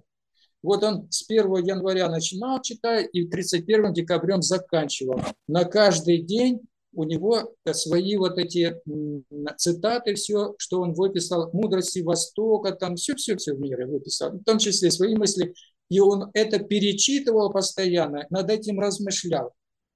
Это тоже методология, это его личная тоже методология. Он это, это все индивидуально, понимаете? Потому то, что вы говорите, нет какого-то трафарета, нет какого-то узаконенного. Есть просто незыблемое, это что? Незыблемое – это космические законы. Закон перевоплощения, закон единства, закон э, причинно-следственных связей или кармы, э, закон жертвы, закон э, сотрудничества и так далее. Базовые законы есть, маленькие там другие законы, которые, э, собственно, регулируют этот процесс жизни. Они внутри нас. Мы и есть этот закон, и мы в себе его раскрываем. Вот. А, Каждый находит свой путь к самому себе. Нет каких-то узаконенных, что ли, или как бы трафаретов, или каких-то что-то такого для всех методики для всех одинаковые. Не то, что методики, тут неправильно сказать. Методика там она присутствует, а методология познания присутствует. А, ну, как бы сказать, трафареты, догмы. Здесь догмы неуместны. Все индивидуально, все подвержено э, испытанию, испробованию, вот, и ну, как бы подвижно все. Тогда на каком этапе вашего пути к самому себе вы находитесь? Да, мне это неизвестно. Это только там, когда я туда перейду, может быть, может быть, там. Не, ну вы, вы же сказали, что это же какая-то, вот только что описали, что есть некая как бы ступенчатость этого пути что э, из одного переходишь в другое, из как бы там из невежественности там в понимание, из понимания там в мудрость, ну вот эти вот шаги, которые вы описывали. Да, да. да Но вот да. И можно ли сказать сейчас, что вы на каком-то из этапов, который вы можете так вот как бы ощутив себя внутри вот этого этапа, чувствовать, я сейчас, например, на этапе Единственное, понимания что, природы, бытия. Знаете что, я бы сказал э, по-другому. Я бы сказал, что я себя ощущаю свободным, а не в том, что я на какой-то ступени. Здесь не важно, просто когда, вот смотрите, есть правила дорожного движения, и а, э, вы водитель. Если вы знаете правила дорожного движения, то вы свободны от того, чтобы попасть в какие-то неприятности. Вот. А если вы их не знаете или будете нарушать, то э, свобода у нас будет ограничена, потому что мы можем нарушить их, но можем поплатиться. Я понял. Ну а тогда плане, как вы понимаете, мы... что вы движетесь? Ну, то есть вы обрели да. некое представление свободы, то есть то, которое вы описывали, что свобода – это принятие ограничений. Да. Ну вот, э, скажем так, что это пер один из каких-то моментов такого персональной эволюции. Принять, как бы осознать э, свободу Она как не вот персонально, это... это эволюция, она касается все, всего сущего, все эволюционирует. Ну окей, ну все. как бы все знаем эволюционирует, это, но знаем, понять Хотим переход... это, не хотим, но это происходит. Да, ну понятно, но я имею в виду, что именно осознать, что у вас был э, э, как бы момент перехода, когда вы говорили слово «свобода» и употребляли его в речи, и как бы не наделяли его тем смыслом, который сейчас у вас есть, вы вот. ее обрели именно в тот момент, Понятно. когда у вас Смотрите, сложился она обретается каждым человеком, когда происходит само самоосознание.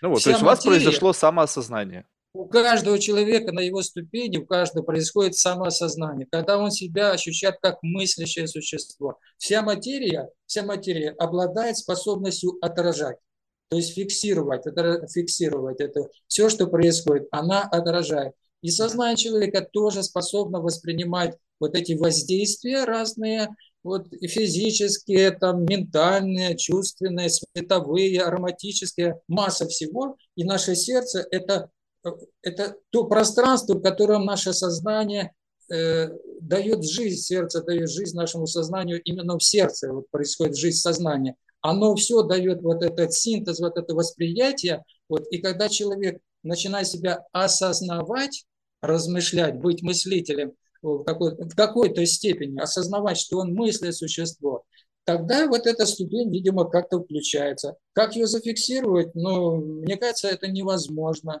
И сказать, что я э, как-то что-то самореализовался, что-то я стал мыслящим, как-то, я бы это не стал говорить для себя, потому что даже вот в Библии сказано, апостол Павел говорит, не говори, что стою. Как кто только сказал, что ты стоишь, что ты что-то постиг, все, на этом твое и движение закончилось. В этом э, Понимаете, мы постоянно находимся в испытаниях и в, процессе преображения.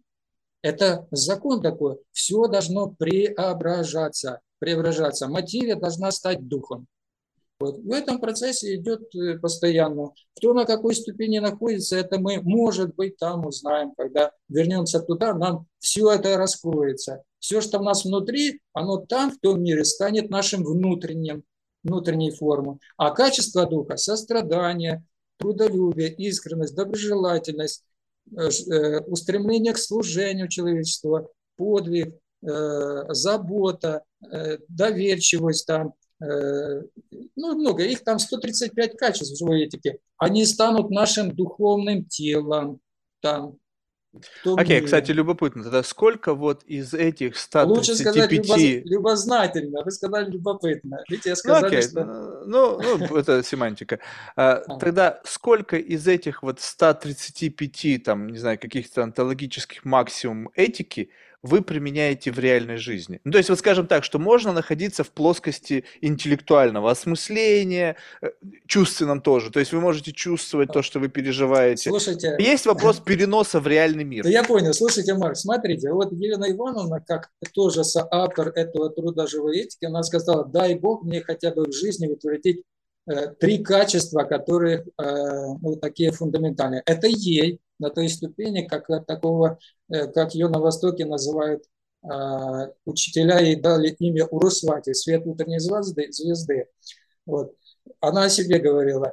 Но для нас важно, чтобы мы хотя бы прочитали об этих качествах, хотя бы к ним устремились, а на это дается там эпоха там 2000 лет. Ну, не знаю, кто-то может что-то успеет. То есть на каждое, вот э, в рыбах там было 2000 лет, ну, 2000 с чем-то лет. А на эпоха вот этого Водолея, вот это время, а может еще больше, нам это как бы неизвестно. То Нет, то есть вы прочитали оно... и устремились. И как бы, ну, что это, как бы, э, сам факт того, Это что... происходит, смотрите, это происходит очень просто. Когда зерно, каждый человек имеет в себе, то есть, смотрите, во всем заложено космическое зерно в том числе в человеке. Космическое зерно – это духовное начало в каждом человеке есть. И во всем утвержден э, вот эта космическая энергия. Вот по аналогии, если зерно положить в землю, вот, полить, э, земля, солнце, оно устремляется к солнцу, то что с этим зерном происходит? Скажите мне, пожалуйста. Ну, с точки зрения как бы, прорастает, превращается, вот, обрастает вот, какую-то новую форму вот, жизни. Вот. И то, что все было внутри зерна, то, что было все внутри зерна, оно начинает из себя вот эту форму уявлять. И каждое новое зерно из этого растения, когда в следующем поколении его, то есть есть селекция, вот это понятие селекция, понимаете? Вот. И каждое это воплощение, это новое зерно, оно имеет новые, как новые оболочки, более тонкие и ароматы, и более тонкие э, листики там, и, то есть если это растение, если плоды, то тоже там это накапливает, все в зерне. И зерна все произрастает, и все зерно возвращается. И этот цикл, он вечный.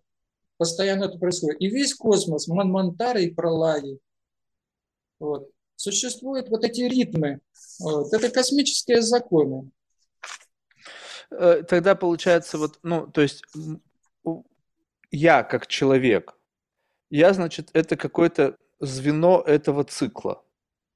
Ну, то есть вот я там произошел там из, из семени какое-то, которое попало в яйцеклетку, проросло, э, теперь это я... физическое. Это ну, ну да, но, но в этот момент как бы у меня есть как бы момент физического проживания своей биологической жизни. У меня есть возможность благодаря сознанию посмотри, заглянуть в духовный мир. То есть через условно некий портал зайти, как бы коснуться от этой ноосферы там или там чего-то чего-то такого. И как бы попытаться осмыслить природу своего бытия. Мне дается на это время какой-то промежуток. То есть для того, чтобы э, как бы это было некой, как бы, ну, некой частью реальности.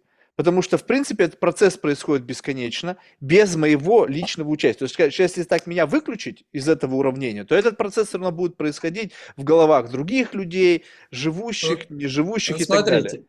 Опять же, с позиции живой этики. Когда мы идем на воплощение, то об этом я уже говорил, и сейчас более как бы подробно говорю, чтобы осмысление произошло в этом плане, ну, как бы вот этот процесс как разворачивается. Uh-huh. у каждого из нас есть а, миссия, с которой мы приходим. Uh-huh. И вот эта вся программа перед воплощением мы себе когда уже на какой-то ступени, что мы существо добропорядочное, то есть на ступени уже человек, то есть мы оккультурены в какой-то степени, потому что если э, человек какой-то разрушитель вот, или убийца, то, извините, он насильно будет воплощаться, пока не исчерпает вот эти все энергии, которые он запустил из От, э, и разрушал вот это все.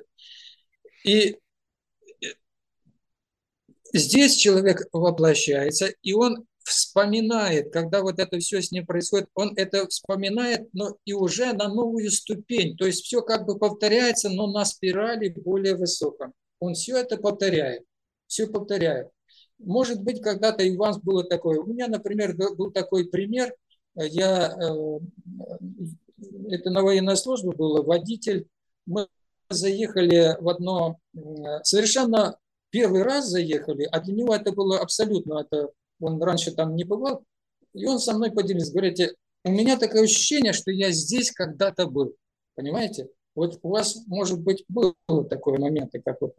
Это все говорит доживю. действительно. Вот, да, доживю, можно сказать. Даже вот наше в этом воплощении, вот кто-то из нас был там, там, там, там, там по стране, по каким-то странам, континентам был. Это все говорит о том, что когда-то там мы воплощались. То есть это все как бы идет завершение цикла. Понимаете? Вот сбор вот этого.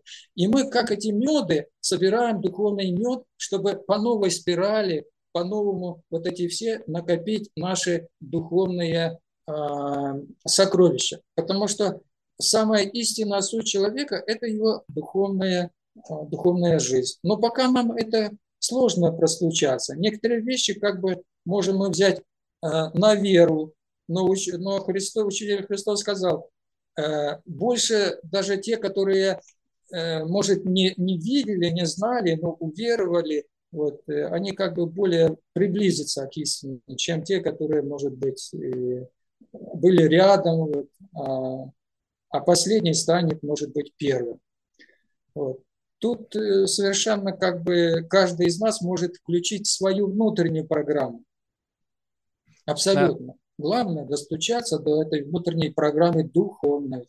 У нас есть матрица духовная, которой мы пробиваемся. Чтобы ее запустить, нужно ее пробудить. А пробудить мы можем только за счет качеств, духовных качеств. Потому что наши духовные качества проявить честность, искренность, признательность, это энергетика определенная. И когда эти качества у нас есть, не просто, что я буду так, потому что я такой хороший, все. Это должно быть как естественно, как дыхание. Когда эта энергетика в нас, в нас как бы запускает новые механизмы, открывается. Каждая наша клеточка – это спящая клеточка, но когда эти качества у нас начинают работать, то она просыпается, начинается светиться. Серафим Саровский, такой подвижник Руси 18 века, вот, иногда его Э, когда он куда-то спешил, торопился, то он даже земли не касался, вот только травы как бы, и не касался. То есть у него притяжения даже не было к земле практически. Потому что этот физический закон, э, физический мир, он совершенно по другим законам, но они аналогичны. В принципе, духовный и физический мир аналогичны, но другие законы включаются как бы. Вот взять, смотрите, на физическом плане я уже приводил насчет только э, закона Ома, а здесь в физическом плане мы все движемся, машина едет, самолет летит за счет отрицания, отталкивания. А в духовном плане это движение происходит за счет того, что называется закон любви.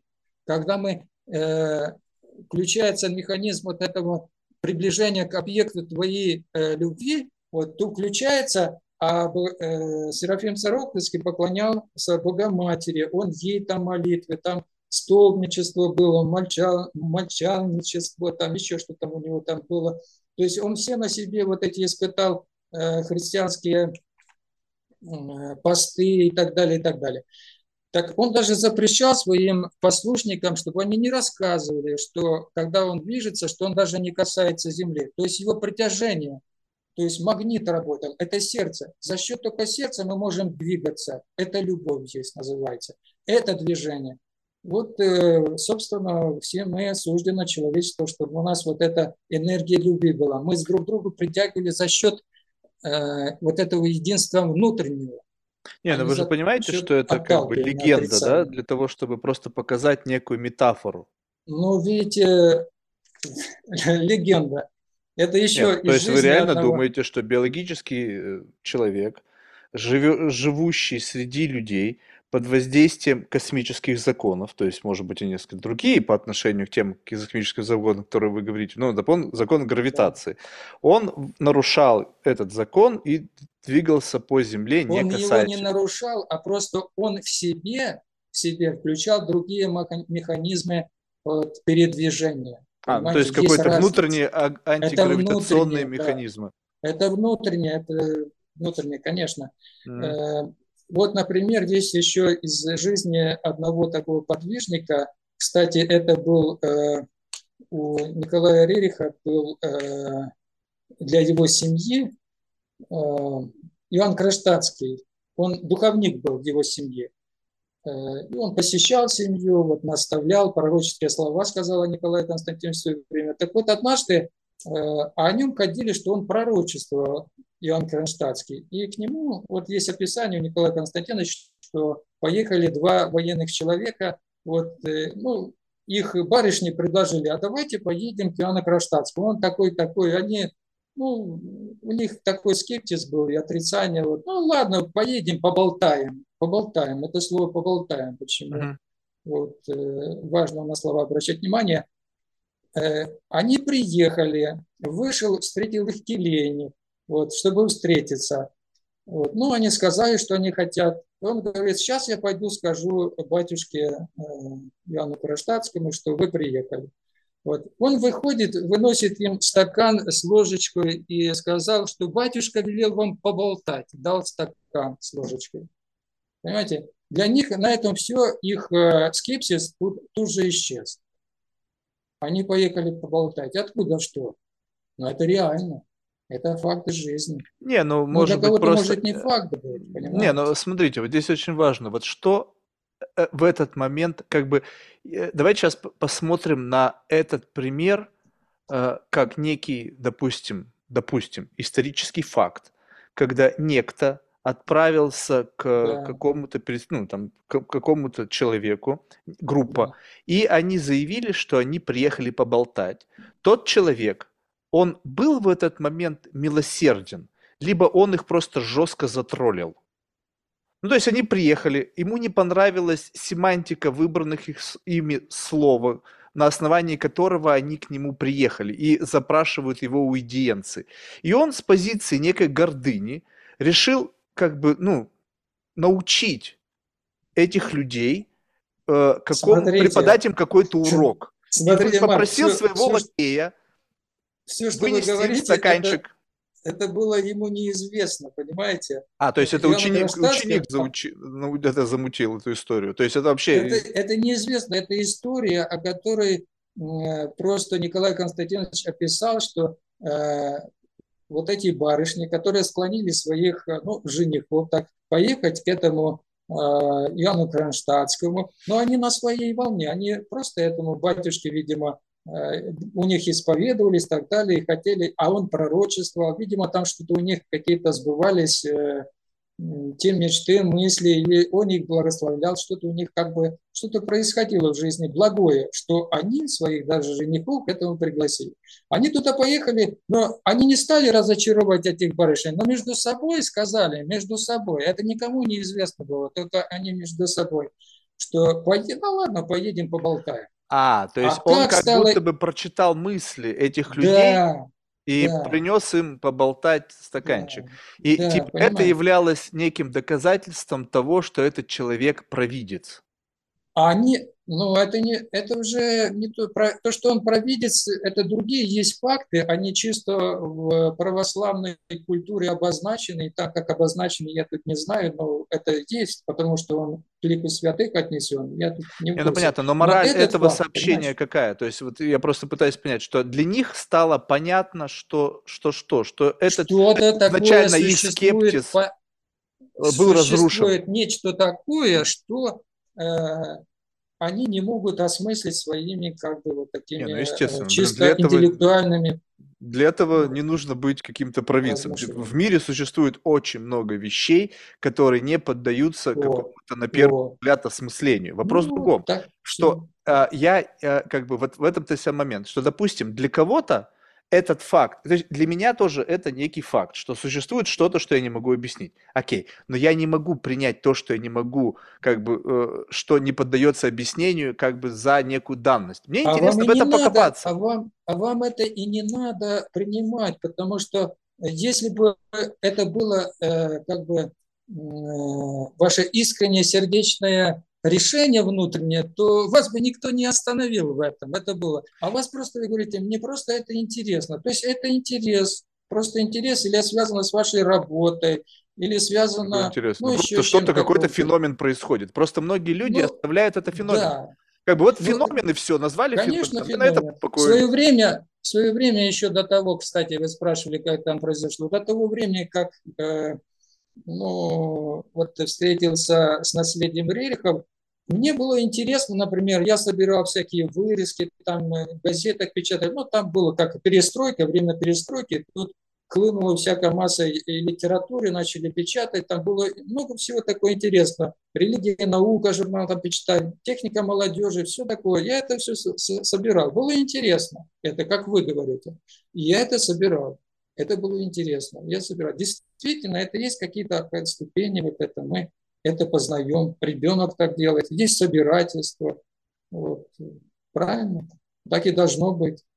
Ну, то есть э, э, э, вы как бы сталкиваясь, я не знаю, сталкивались ли вы с чем-то необъяснимым, вы как бы получали автоматическое объяснение, которое приходило как вот то, то самое, как бы некое воспоминание об этом – и не углублялись в последующую рефлексию и попытки добраться до как бы, ну, до какого-то смысла, того, как это произошло. То есть вот как вы для себя вот это вот, ну, описываете любые какие-то столкновения с любыми феноменами на, на вашем пути, потому что я так полагаю, что эти какие-то такие знамения, да, которые являются подтверждением того, что вы на правильном пути, их можно описывать как некие феномены, то есть которые не имеют рационального объяснения. Вы с этого начали, что это вообще как бы живая этика, она иррациональна, то есть многое нужно просто принимать. В том числе, в том том числе иррационально. Я, я же вначале сказал, что философская система живой этики – это научно-философская система. Научно-философская система – это научно, это и рационально, и иррационально. То есть это э,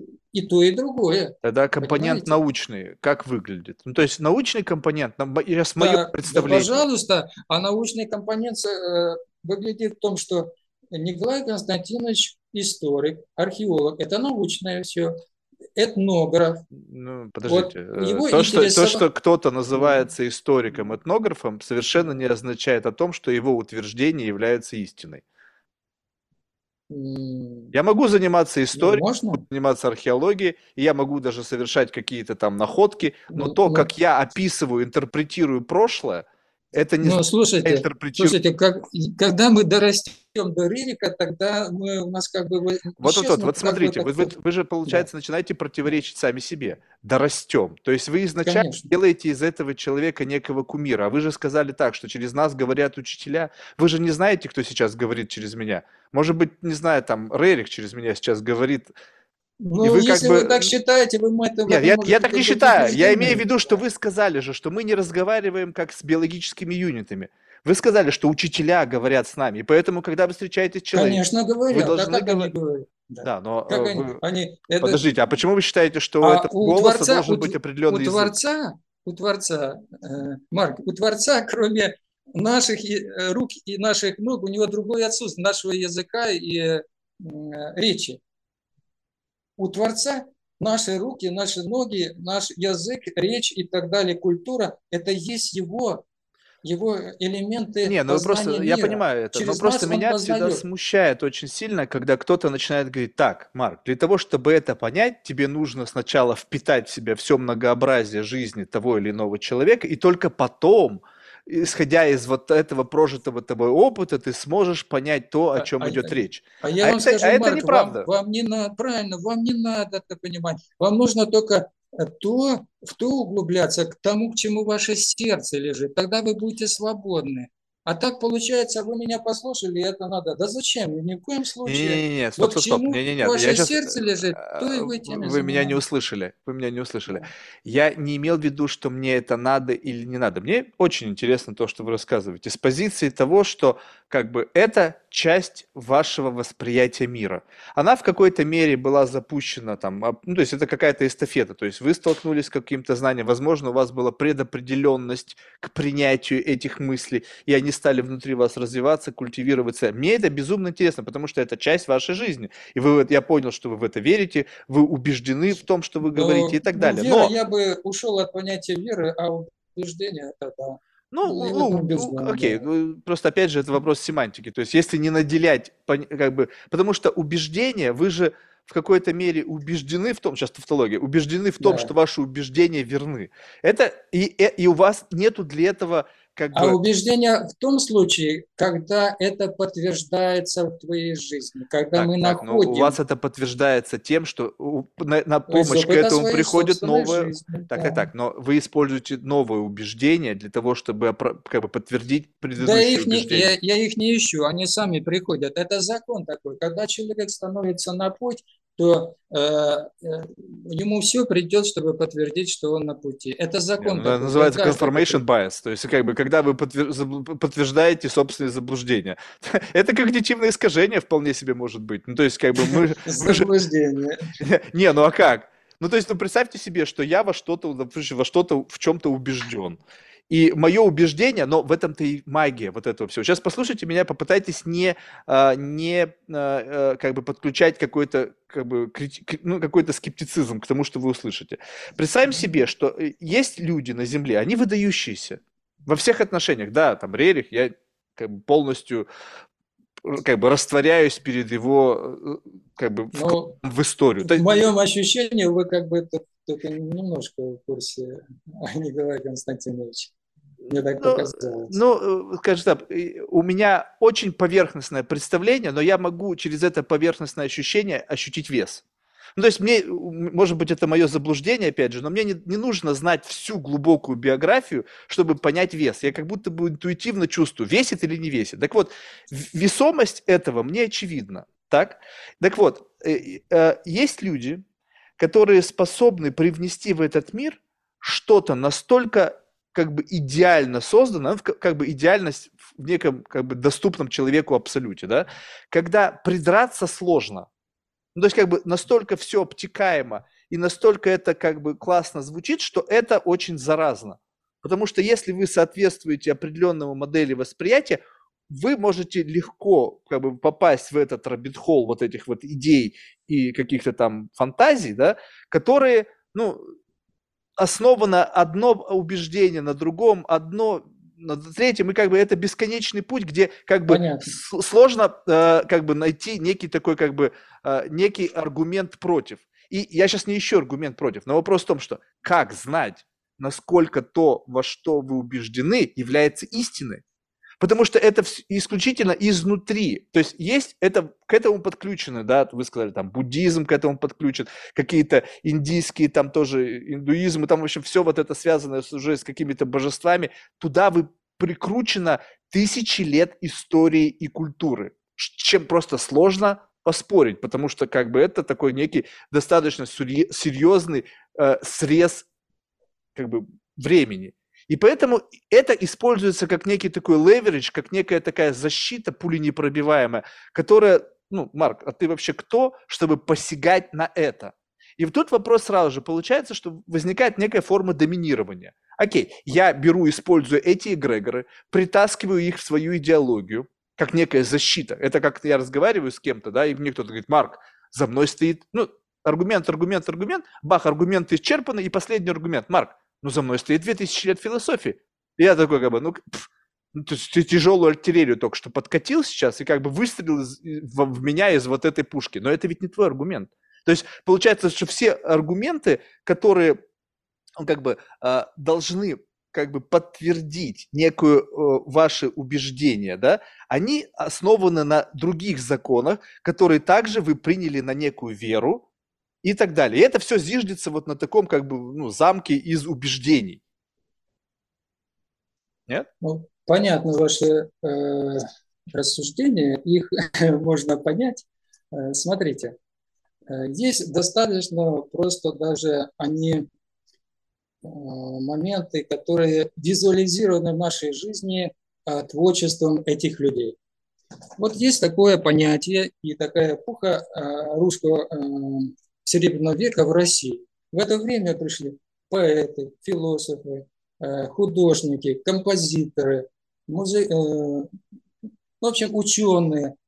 И каждый из них принес там, взять Скрябин, музыка колоссальная, взять там э, Амаравеллу, художников, космистов и других. И все они пришли сказать, что они последняя истина в инстанции, ну, сложно сказать, но они привнесли нечто такое, в эту общую истину, которая, ну, а дальше здесь по вкусу, кому-то нравится космисты художники, кому-то не нравится. Вопрос даже нравится, не нравится. Давайте мы вообще вычелим из этого э, Подожди. уравнения нравится, не нравится. Но Сейчас оно даже принято человечество, посмотрите, оно принято культурой человечества, мировой культурой принято как достояние человечества, как достояние человечества. Тут поэтому, ну, тут уже правильно нравится, нравится, это чисто личностное, субъективное. Оно принято, принято как э, культура народов мира, человечества, ну, в частности, русской культуры. Также есть в этой культуре и Запада, Востока. Николай Рерих писал, э, если, скажем, э, Киплинг писал, что Восток есть Восток, Запад – Запад, никогда им не встретиться и тем более не сойтись. А Рерих, я-то видел по-другому. Он сказал, лучшие розы Востока и Запада одинаково благоухают. Лучшие розы Востока и Запада одинаково благоухают. В чем это благоухание? Это благоухание в их культуре. А культура это всегда визуализирована. Это и спектакль, литература, музыка, скульптура, архитектура, масса всего, ну, масса культуры. Поэтому Ирерих является Э, в 29 году его э, выдвинули на Нобелевскую премию за то, что он э,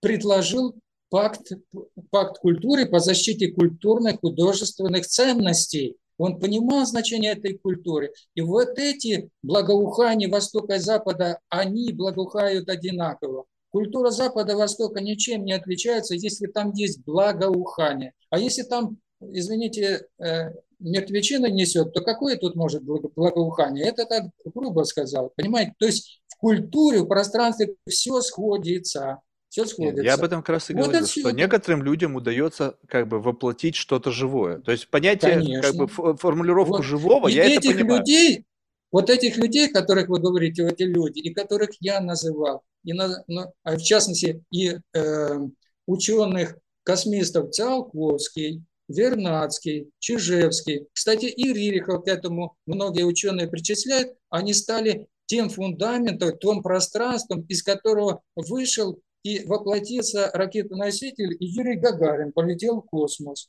Понимаете, это все оно реализовалось. реализовалось. Эти люди, они входят в плеяду этих э, культурных научных деятелей мирового наследия человечества. Вот, понимаю? Поэтому мы можем их принять за учителей. Я так и смотрю на них, как они учителя человечества, которые ведут от лучшего к лучшему, от одной духовной вершины к другой духовной вершине.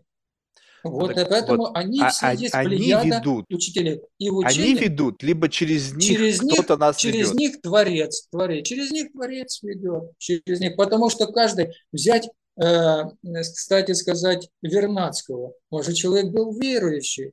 И он э, предвидения, пророчества были. Но его сын Георгий уезжает в Америку, там его пригласили, приглашают и Вернадского старшего, но он туда не едет, он остался здесь, хотя здесь были очень большие опасности в Советском Союзе, потому что ему не давали много чего сделать, вот, но все-таки он остается, он чувствует, что здесь ему нужно Э, давать ту идею красоты, науки, к чему он стремился. И он, э, в чем, что ему помогало Вернадскому? То, что у него было братство, братство, э, студенческое братство, из которого они жили вместе, трудились, и до последнего года своей жизни его супруга была в этом братстве, уходили, и многие другие ученые, с которыми студенческих времен он учился каждую неделю, они все вместе собирались, Э, учили, читали какие-то эм, тексты, причем тоже и об Индии, и о Востоке э, Целкут, это сам Вернадский, очень хорошо отзывался. Понимаете, это есть тот импульс, откуда все идет. Все учения духовные пошли из Востока. Авраамические тем более. Нам известно это. Но так есть. Что ты поделаешь? Это факт есть факт. Не, ну это, это понятно, что есть учения, которые передаются из поколения в поколение, да. складываются в религию, философию, культуру. Это понятно. Вопрос в том, что да. как бы, а, а, как бы то, как мы через это проживаем. Вот э, я, я ведь как бы сейчас не пытался оспаривать как бы значимость того или иного как бы определения там самой, самой философии для вас лично. Вопрос того, что это можно как бы можно этим восхититься, ну, как бы, скажем так, вот мне что-то нравится, условно. Мне нравятся эти люди, я вижу вес, значимость их наличия, и я могу быть, как бы, ну, как бы, исходя из своей восхищенности этими людьми, быть последователем, об этом говорить, об этом много читать, но по-прежнему жить какой-то такой условно вот земной человеческой жизнью. И вопрос в другом, что как бы как это, вот ну, просто сколько раз я не задал этот вопрос, вы как-то все от него уходили. Вы говорили, что у меня в жизни есть этому подтверждение. Это как бы, да, я только хочу, то есть э, как бы приблизиться к этим максимумам, там, 135 и так далее. Тогда вопрос, если это все в плоскости вот как бы обсуждения какого-то психоэмоционального представления этого всего, как ваша жизнь от этого зависит? Ну, то есть, что конкретно в вашей жизни как бы стало и не стало благодаря тому, что вы подключились к этому как бы школе этой мысли. То есть, может быть, она была бы ну, точно такой же, если бы вы, допустим, ну, какой-то, ну, не знаю, увлеклись бы Ворхолом, ну, я не знаю, ну, кем-нибудь, Лихтенштейном, ну, кого-нибудь другого выбрали бы в качестве ролевой модели. И было бы все то же самое, та же самая жизнь, в том же самом месте, в тех же самых условиях, и все то же самое. Может быть, это просто вы, как бы вот некая ваша программа, вы же сказали, что вы как бы проживаете какую-то жизнь в соответствии с некой программой. И в рамках этой программы, помимо всего прочего, вы должны еще как бы при, передать это сообщение от Рериха и его последователей к другим людям, которые тоже должны впоследствии это передать. То есть какова ваша миссия? То есть, может быть, вот эта миссия с точки зрения просто взять и передать, либо что-то есть еще? Да. Понимаете, э, каждый волен себе э, выбрать э, то пространство, в котором он может реализоваться внутренне. внутренне. И поэтому, на мой взгляд, это мое субъективное, что такие величайшее э, достояние человечества, вот, скажем, как э, больше, я больше склонен к тому сказать, что буддизм – это не религия, а философская система. И мы знаем, как к этому относится западный мир и Россия в том числе, к Далай-Ламе 14 его приглашают, пожалуйста, здесь человек может действительно себя как-то проявить, взять на себя то, что вы говорите, не свободу. Ну, ну, пожалуйста, можно так. Вот. Но внутренне как-то себя оценивать, ну, смысл какой в этом, я не вижу. Не, не вижу. ну, я понял, я просто, я, я понимаю, что как бы вы не я просто пытаюсь понять, вот это как ну, то есть об этом можно бесконечно долго говорить. Просто вот, допустим, философы, чем мне любопытно, в том, что плане, могут говорить о каких-то вот таких высоких там ценностях, идеалах, там максимах каких-то там любовь, доверие, там не знаю еще что-то. Но да, реализовать это в жизни, заплатить цену, то есть вы же сказали, что свобода – это принятие не свободы. Вот как то, что вы двигаетесь вот в направлении вот этой вот живой этики, а, делает вашу жизнь не свободнее. То есть что из того, что вы могли бы делать, идя вы другим путем, вы не делаете и чувствуете в этом как бы, ну, постоянную внутреннюю борьбу. Так в том-то и дело, что живая этика – это и есть пространство свободы. То есть у вас Потому нету никакого она... внутреннего сопротивления, у вас нету никаких демонов, никаких там голосов, которые вы глушите только, чтобы быть на этом пути. Я, ну, я слушайте, в чем ваша жертва? Слуш, Нет, ну, слушайте, Анатолий, но слушайте, если ничего за это не платите, и вы идете а, ну, как по жизни жертва? в этом вот, допустим, направлении. Смотрите, смотрите, вот э, есть такое, я не знаю, как это, э, было время, я там, ну не сказать, что я курил, но покуривал там, как бы вот так, компании иногда все. Вот. Э, но мне это не было так интересно. Вот.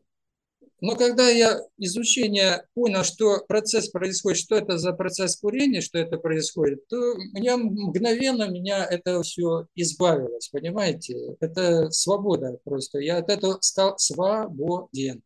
Даже этой привычки такой, сказалось бы. Вот, вот и все. Ну, вот это понятно, но, но вы заплатили чем? Что вы периодически... А какая это плата? Не-не-не, подождите, вы... Нет, если это ничего не стоит, то в этом нет ценности. Ну, то есть, когда Конечно. Иисуса Христа распяли, он заплатил за там свою какую-то идею, идею, э, условно, как бы жизнью. То есть была цена. Вы говорите, я это делаю, я это как бы исповедую, ну, в хорошем смысле слова, да, я живу в соответствии с этими принципами, но я не как бы пытаюсь добраться до истины, что вы за это платите. Если вы за это ничего не платите, а, и просто вы живете в таком мире, как бы, что вот так вот у вас просто, может быть, у вас органический вот подобный ход мысли, и вы просто, вам как-то жизнь вас ведет этим путем, и вам не приходится за, э, как бы, ну, как бы платить за это чем-то, что вы хотели бы сделать, но не можете, потому что это будет противоречить тому пути, который вы выбрали. Если нет внутреннего противоречия, тогда получается, как вы знаете, что вы движетесь в правильном направлении? А дело в том, что противоречия только встречаются вот именно, когда есть противоречие, это человек еще не на пути. Это взять любой даже системе. Даже если человек находится вот в традиции православной, там, католической, буддизме, там, исламе, если у него есть противоречие, у него внутренняя проблема есть. Дело в том, что вот именно живая этика, э, философская система, которая дает возможность эти противоречия снимать за счет понимания. То есть происходит, это называется синтез. Синтез.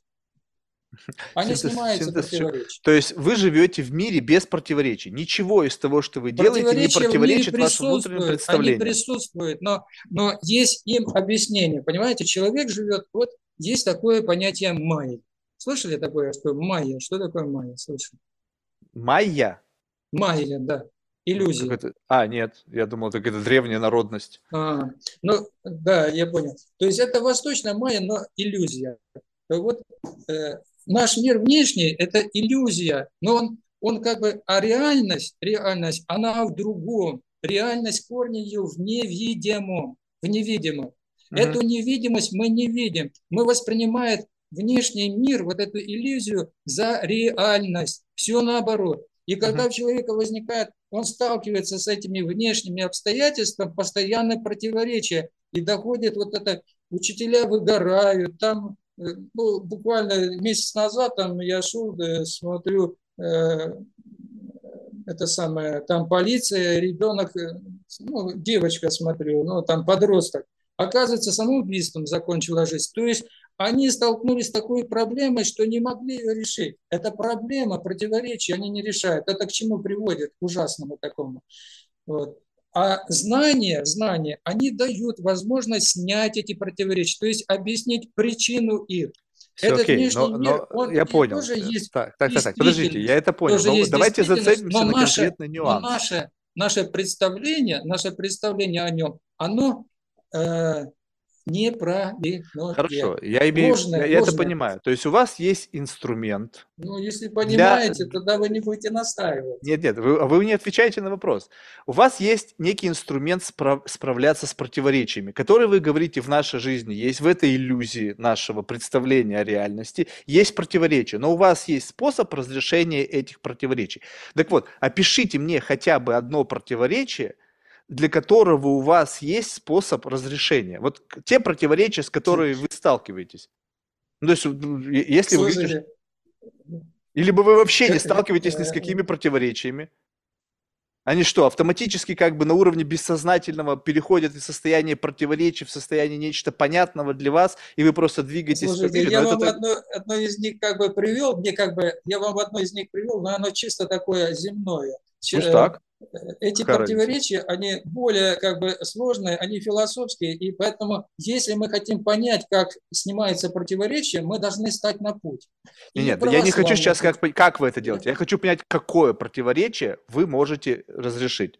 Не как, как это сложно, наверное. Я имею в виду просто сам факт. Вот вы идете, идете по жизни. Раз натыкаетесь на какое-то противоречие, и там возникает некая стоимость разрешения этого противоречия. Но, э, понимаете, дело в том, что э, вы так называете, что в жизни кто-то идет э, и сталкивается с этими противоречиями. Он их воспринимает. Вот вы уже представьте, что у человека могут быть встречаться противоречия. Если у нас есть знание, понимание, то эти противоречия, они то есть явления, мы знаем тогда причину следствия этих, этих явлений, знаем причина что происходит и какое следствие будет, то это не противоречие, понимаете?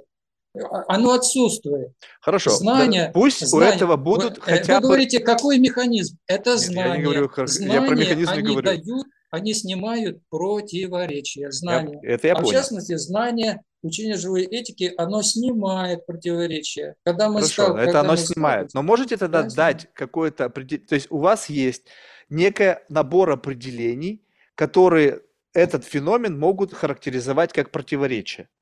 То, что у вас есть механизм... здесь сложно, здесь сложно, понимаете, мы должны договориться о понятиях, потому что Я пытаюсь понять, мы как бы что вы платите. Одном и том же, но э, в разной как бы системе. Ну, скажем так, давайте я, давайте я проще тогда скажу. Вот, допустим, э, когда э, монахи дают обед какой-либо, там, молчание, э, не знаю, там, безбрачие, там, какой-то целебат, там, в общем, неважно что – они за право чего-то чем-то платят. Возникает цена, и ты взвешиваешь, готов ли я заплатить эту цену за это. Ну, это такой примитивный. Понятно. Вы сейчас Понятно. живете в определенной идеологии, ну, определенной модели мышления, в которой Понятно. построена на убеждениях и на неких легендарных личностях, которые вы взяли за ролевую модель. Что вы платите вашим вот смотрите, вот за смотрите, то, чтобы быть на этом пути? вот вы назвали, я вам отвечу, как было в жизни э, э, благословенного Будды. Будды. Да пофиг на этого Будду, вы мне про себя а, скажите. По, по, Будда подождите, было, не было этой легенды, все мифы. Подождите. Какие мифы и легенды? Ну, я не знаю, я не знаком с Буддой. Это факт жизни. Жизнь Будды – это реальность. Это реально Факт жизни – это когда вы прожили сами эту жизнь, да. и кто-то был рядом с вами, который наблюдал некие события. Я вам показываю механизм. Если вы хотите услышать механизм, как снимаются эти противоречия. Так вот, Будда, вы понимаете, э, значит, вы пытаетесь... Э, я не пытаюсь услышать механизм, я пытаюсь услышать само противоречие которое вы благодаря этому механизму способны разрешить. Я вам просто покажу пример, как путь это преодоление. Угу. Самого. А здесь это уже, понимаете, это интимно, это то, что как бы, ну, не всеми вещами вы можете поделиться, понимаете? Понимаете? Я понимаю, ну хотя бы Но... просто что чем можно поделиться. Вот, допустим, так вот я чтобы, с вами тем, смотрите. Чтобы, вот чтобы смотрите. быть стройным, я как бы вынужден не есть сладкое. Вот это моя цена стройности. Чтобы быть вежливым, я подавляю в себе злость и агрессию природного происхождения внутри меня для того, чтобы быть честным, ой, как бы вежливым. Чтобы быть честным, я внутренние позывы лжи каждый день в себе убиваю для того, чтобы быть я честным.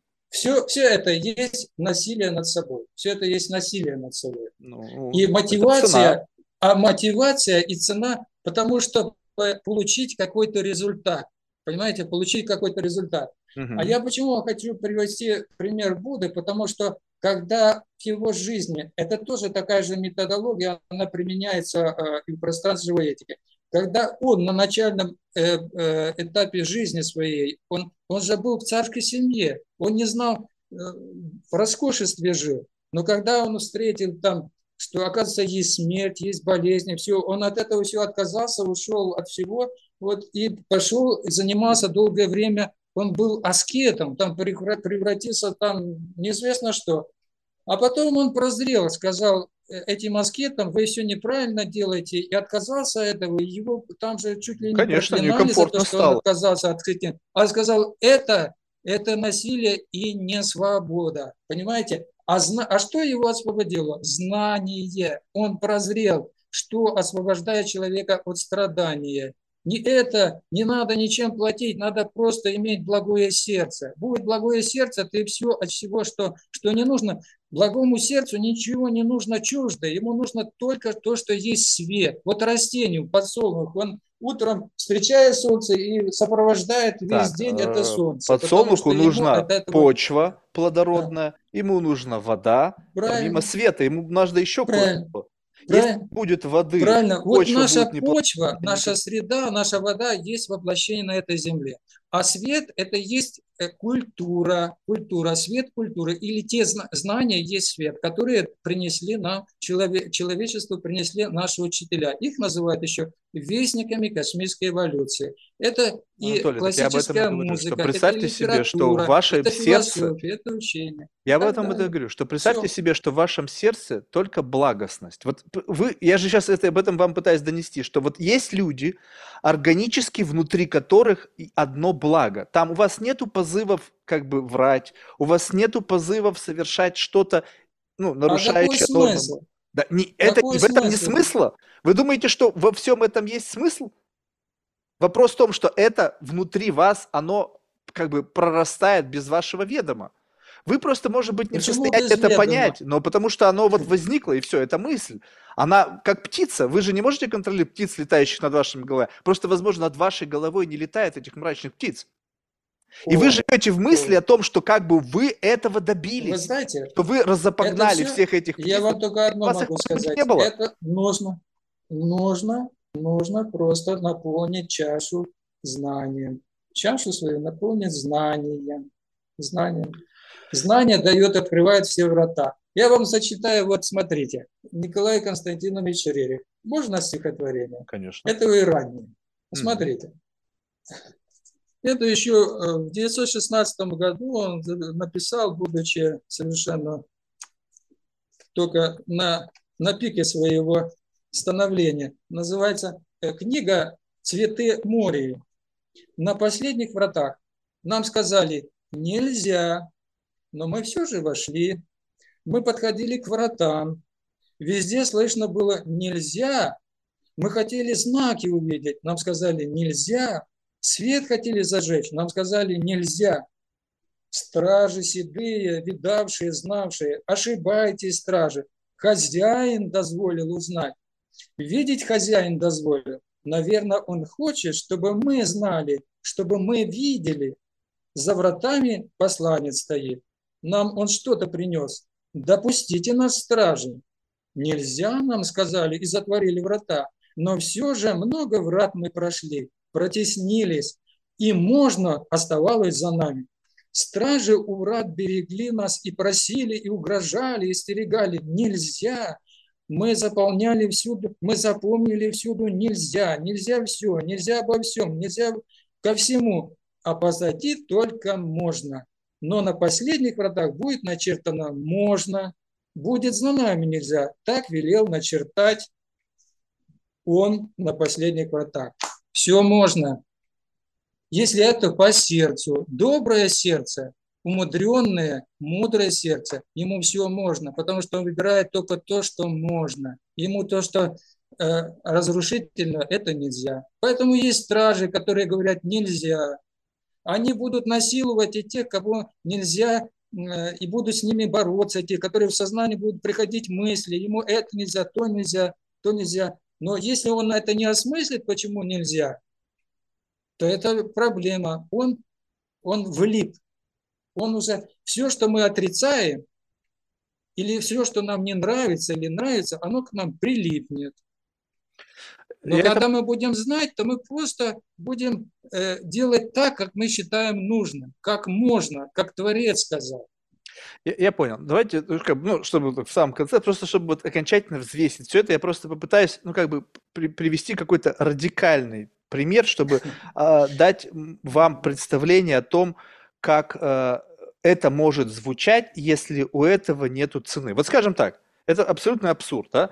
Скажем так, что представим себе, что мы оказываемся с вами в некой параллельной реальности, в котором вот ваше э, как бы присоединение к живой этике – это такое нереальное диссидентство, которое грозит вам тюремным сроком. Вот просто вот высказывание вот этих вот мыслей, это как бы, ну, не знаю, с точки зрения не за, вне закона. Но вы считаете, вы в это верите, вы убеждены. Будете ли вы продолжать об этом говорить открыто, зная, что за вас за это, услышав кто-то, упекут в тюрьму? Дело в том, что то, что вы мне так как бы сказали, это только в вашем сознании может возникнуть. В моем сознании это не возникает. Не, ну подождите, ну, ну естественно, в вашем сознании оно это не возникает. не возникает. Ну, а вот если смотрите, у человека вот у не, был... не возникает, у него с ним с человеком может такое случиться то, что у него возникает, понимаете? То, что ну, у него ну, возникает. Ну вот смотрите, у меня был в гостях Олег Родзинский, сын да. Эдварда Родзинского, и он да. отсидел срок за диссидентство.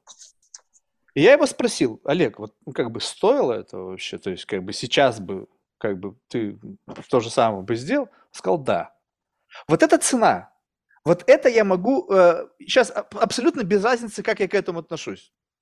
Считая, что это классный поступок, считая, что это глупость, не принципиально. Человек инлайн со своей повесткой. Он что-то говорил, он знал, какова у этого цена, но продолжал это делать. Если я сейчас говорю о чем-то, у чего нет цены, я говорю о каких-то великих ценностях, любовь. Да кто накажет за любовь? Кто накажет за благостность и так далее? Но если у этого нет цены, которую вы платите по жизни за то, что вы являетесь идеологом, продолжателем этих там традиций, убеждений, взглядов. Последователем. Последователем, ну неважно это как-то легко. Это когда дружба, когда у вас нет проблем, когда друзья все только встречаются выпить, там, не знаю, погулять, не знаю, там, обменяться хорошими новостями. Такая дружба – это то же самое, что быть последователем чего-то, что легко на себе нести. Это не крест, который вам придется на себе тащить в гору. И все муки, они исключительно ваши собственные, потому что вы видите в себе некого идеала, который недостижимый. Вот вы как бы мучаетесь, потому что, блин, вот этот человек, которого я взял в качестве ролевой модели, его судьба для меня недостижима, и меня это мучит. А по жизни как бы это вообще никак не отображается на том, как вы проживаете эту жизнь. У вас все по-прежнему. Слушайте, Марк, вы сказали о своем друге, что он об этом сказал, когда с ним уже это произошло, поэтому это подтвердил. Поэтому, он, подожди, он понимаете? знал, что это произойдет. Он был тогда, в тот момент, знал, какова может быть цена подобного. Ну, знал, ну, может быть. Смотрите, я вам скажу, что э, в свое время, э, в советское время, за эти вещи, конечно, и вот э, взять латвийское рейдерское общество, которое в 30-х годах, оно поплатилось сильно. Музей был разрушен, э, арестовали, а некоторых посадили. Вот Рихард Яковлевич Рудзитис, поэт и председатель рейдерского общества, был в лагерях за то, что он это председательствовал и последователь был Рерихом. Вот. Они абсолютно культурную деятельность проводили, никакую ничего, но э, с ними расправились. А Клизовского, Александра Ивановича Клизовского расстреляли за эти вещи. Вот. Но что делать? Такое время было. И те, которые прошли, ририховцы, некоторых из них я в своей жизни встречал, вот, и э, Э, и они тоже подтвердили, что если бы это все было, они бы все это повторили. Понимаете? Поэтому как мы можем сказать о том, что с нами не произошло? Вот как бы мы же не знаем своих. Да, но вот у вас тогда вот у вас как раз таки есть конкретные ролевые модели людей, которые, исходя из своей, как бы, будучи на пути последователя, заплатили за это чем-то. Вот вы по отношению, как бы, понятно, но, что вы сейчас скажете, что смотрите, нельзя. Да. Вот взвесьте их часть того, что как бы насколько это для них весит, и то, что это весит для вас. И я просто пытаюсь, что вы заплатили от себя лично, как бы как некую, ну не знаю, как дань, как некую Слушайте, плату за вы, то, что вы, являетесь вы, посмотри, вы посмотрите, что, что другие платят, а потом, э, причем здесь э, как бы вот это? Вот это я понимаю ваш вопрос, откуда они исходят. Смотрите, я вам приведу еще два примера. Это женщины, женщины, обе Людмилы. Обе Людмила. Людмила э, Тодоровна Живкова, 42 года рождения, 1942 года рождения. Она родилась в семье известного политического деятеля вот, э, коммунистической партии э, Болгарии. Вот, она э, был первый секретарь Болгарии. Она в свое время стала э, министром культуры по нашим как бы таким э, определениям и по должностям. И она э, Э, тоже в свое время э, обратилась э, к карельскому наследию и много очень сделала. И Святослав Николаевич выставки проходили. Она проводила замечательные детские фестивали. То есть все, чтобы развивалась культура как в Болгарии, так и в других странах, в основе, основываясь на программе культурного развития. Вот. И, допустим, в 1978 году был год посвящен Рерику, 79-му год Леонардо да Винчи, 80-му э, году Ленина. Я еще запомнил, в 80-м году был в Варне как раз, там проходил ну, как раз год, э, э, это самое, Олимпиады было, Москва проходила, а там проводили вот, э, год Ленина. Вот. Так она заплатила тем, что, э, что ее убрали из жизни, потому что кому-то не понравилось то, что она делала, свою страну поднимала, вот, давала культуру, воспитание детям. Вот, ее убрали, и тот даже, даже ничего не мог сделать. Это одна пример. Второй, второй пример тоже Людмила Васильевна Шапочникова, вице-президент Международного центра Рерихов. Она э, э доверенное лицо Святослава Николаевича, Через нее передано а, Советский Союз наследие, 4,5 тонны наследия материального и нематериального ввезли в Советский Союз. Создала а, это самое, этот э, музей общественный. Вот. 30 лет практически она возглавляла этот музей, все это делала и так, собственно, получила много наград, все, все. А когда она шла жизнь, это разрушили. Ну и что? Вот такая плата. Мы же не знаем, что может произойти, понимаете? Вот такие вещи бывают. Не, я понял. Как бы я просто к тому, что получается так, что вот то, как ну, то есть я сейчас не знаю, это опять же вывод абсолютно как бы мой очень субъективный, что последователь – это тот, кто платит, а вы больше мне видитесь как некого историка либо библиографа. Человек, который хорошо знает э, того, чем этот человек занимался, понимаете и, при, природу его как бы, философии, пи, можете ее передать через призму своего восприятия. Но по факту, пока на данный момент времени у вас не было ивента, в котором вам пришлось заплатить чем-то своим для того, чтобы остаться на этом пути. Может быть, произойдет, может не произойдет. И поэтому как бы вот последователь для меня это все-таки человек, который ну, как бы платит что-то, что как бы чем-то. Может быть, это звучит дико, но как будто бы у этого есть всегда цена. Цена, допустим, ну как бы сейчас вот, допустим, представьте себе, Слушайте, что я если, решил стать, если, не знаю, если... следователем фашизма. Я сейчас, не знаю, фашистскую форму одену и выйду на улицу. Моментально придет цена. Моментально ну, придет цена. Ну, ну, ну правильно. Ну вот. Ну, а, а вы можете одевать дело, на себя идею Рериха, на себя носить каждый день, и цена вообще никакая не возникает. Так это тогда, ну, как бы такое, как бы некое... Ну, кому-то кому нравится, кому-то не нравится. Ну, что сделаешь? Ну, не нравится. Ну, это не вопрос не нравится. нравится, не нравится. Это вопрос, э, как бы, того, как это... То есть, э, когда что-то легко, и у этого нет цены, то как бы получается, что, ну, это такой как бы вполне себе адекватный выбор. Ну, то есть я иду, вы сами приводили пример там закона Ома, да, движение по пути меньшего сопротивления. есть ли вероятность того, что то, где вы сейчас находитесь, это движение по пути меньшего сопротивления? то не я нахожусь только, а то, которое через нас проходит, мы являемся или ему сопротивление, или ему его проводит этот ток. Понимаете, каждая, вот допустим, даже наша встреча, наша встреча, когда мне пришло приглашение, ну, я сразу откликнулся, потому что, почему? Значит, я при, принял решение, а какие? Я же не знаю, какие последствия будут, не знаю, как вы распорядитесь, как что получится. Но это уже как бы ваше Э, ответственность, ваша карма каждого, кто в этом будет участвовать. Понимаете, я вот искренне говорю. Но если это пришло, значит, я для себя принял, что пришли какие-то сроки, что об этом нужно говорить. Иначе, значит, оно имеет какой-то какой-то момент, э, просто для всей планеты, что так об этом вдруг захотели заговорить. Вот, пожалуйста, значит, а как это аукнется, я же не знаю. Понятно. Ну, что ж, Анатолий, я могу сказать, что было очень интересно, потому что как бы это, э, это не с позиции как раз-таки, ну, какого-то э, фактологического наполнения нашей беседы, а с позиции того, что вы по факту описывали некую вашу модель восприятия этого мира, то есть вот которая была привнесена через каких-то людей знаковых для вас. То есть по факту они в какой-то мере определили то, как вы видите этот мир.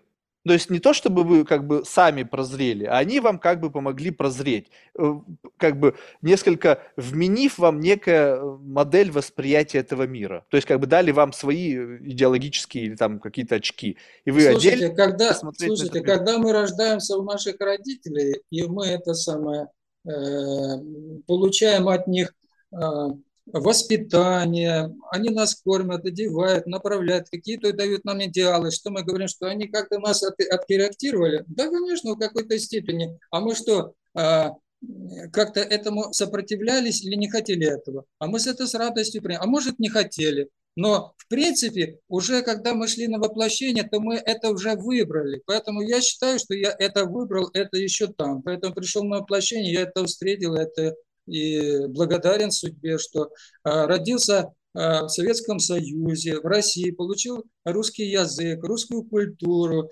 Вот через а, наших великих подвижников, то русских людей, получил э, возможность прикоснуться к этому удивительному философской системе живой этики. Это же Э, большое счастье для человечества, в том числе для меня, я считаю. Ну, кому-то это не нравится, ну, ради а Бога, а, пусть не нравится. Вы постоянно возвращаетесь Но, к тому, что нравится, не нравится. Я вообще не живу в представлениях нравится, не нравится.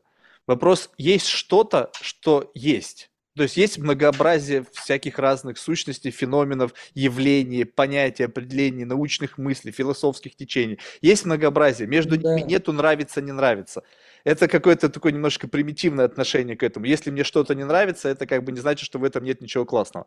Вопрос, вопрос не в этом, ну, как бы, чтобы сейчас уже не возвращаться в 20 круг этого. Просто любопытно, вот если у вас в самом конце, если у вас, возможно, если у вас возможность, вот скажем так, что если вот это вот такая как бы некая призма восприятия, которую вы выбрали, ну, скажем так, еще до того, как пришли в этот мир в качестве проводника, то можете ли вы как бы заглянуть за границы вот этой вашей модели восприятия? То есть есть ли какая-то сущность, некий субъект, некая субъектность «я», которая может выйти за пределы вашего текущего представления о мире, исходя из вот этой живой этики и всего того? Слушайте, вот смотрите, такой вопрос. Вот э, в, э, в бытии, а, в жизни существует только одна беспредельность, другой же нет. Еще раз, не понял. Правильно? Существует беспредельность. Космос – это беспредельность. Существует другая беспредельность. Вы сейчас говорите о бесконечности.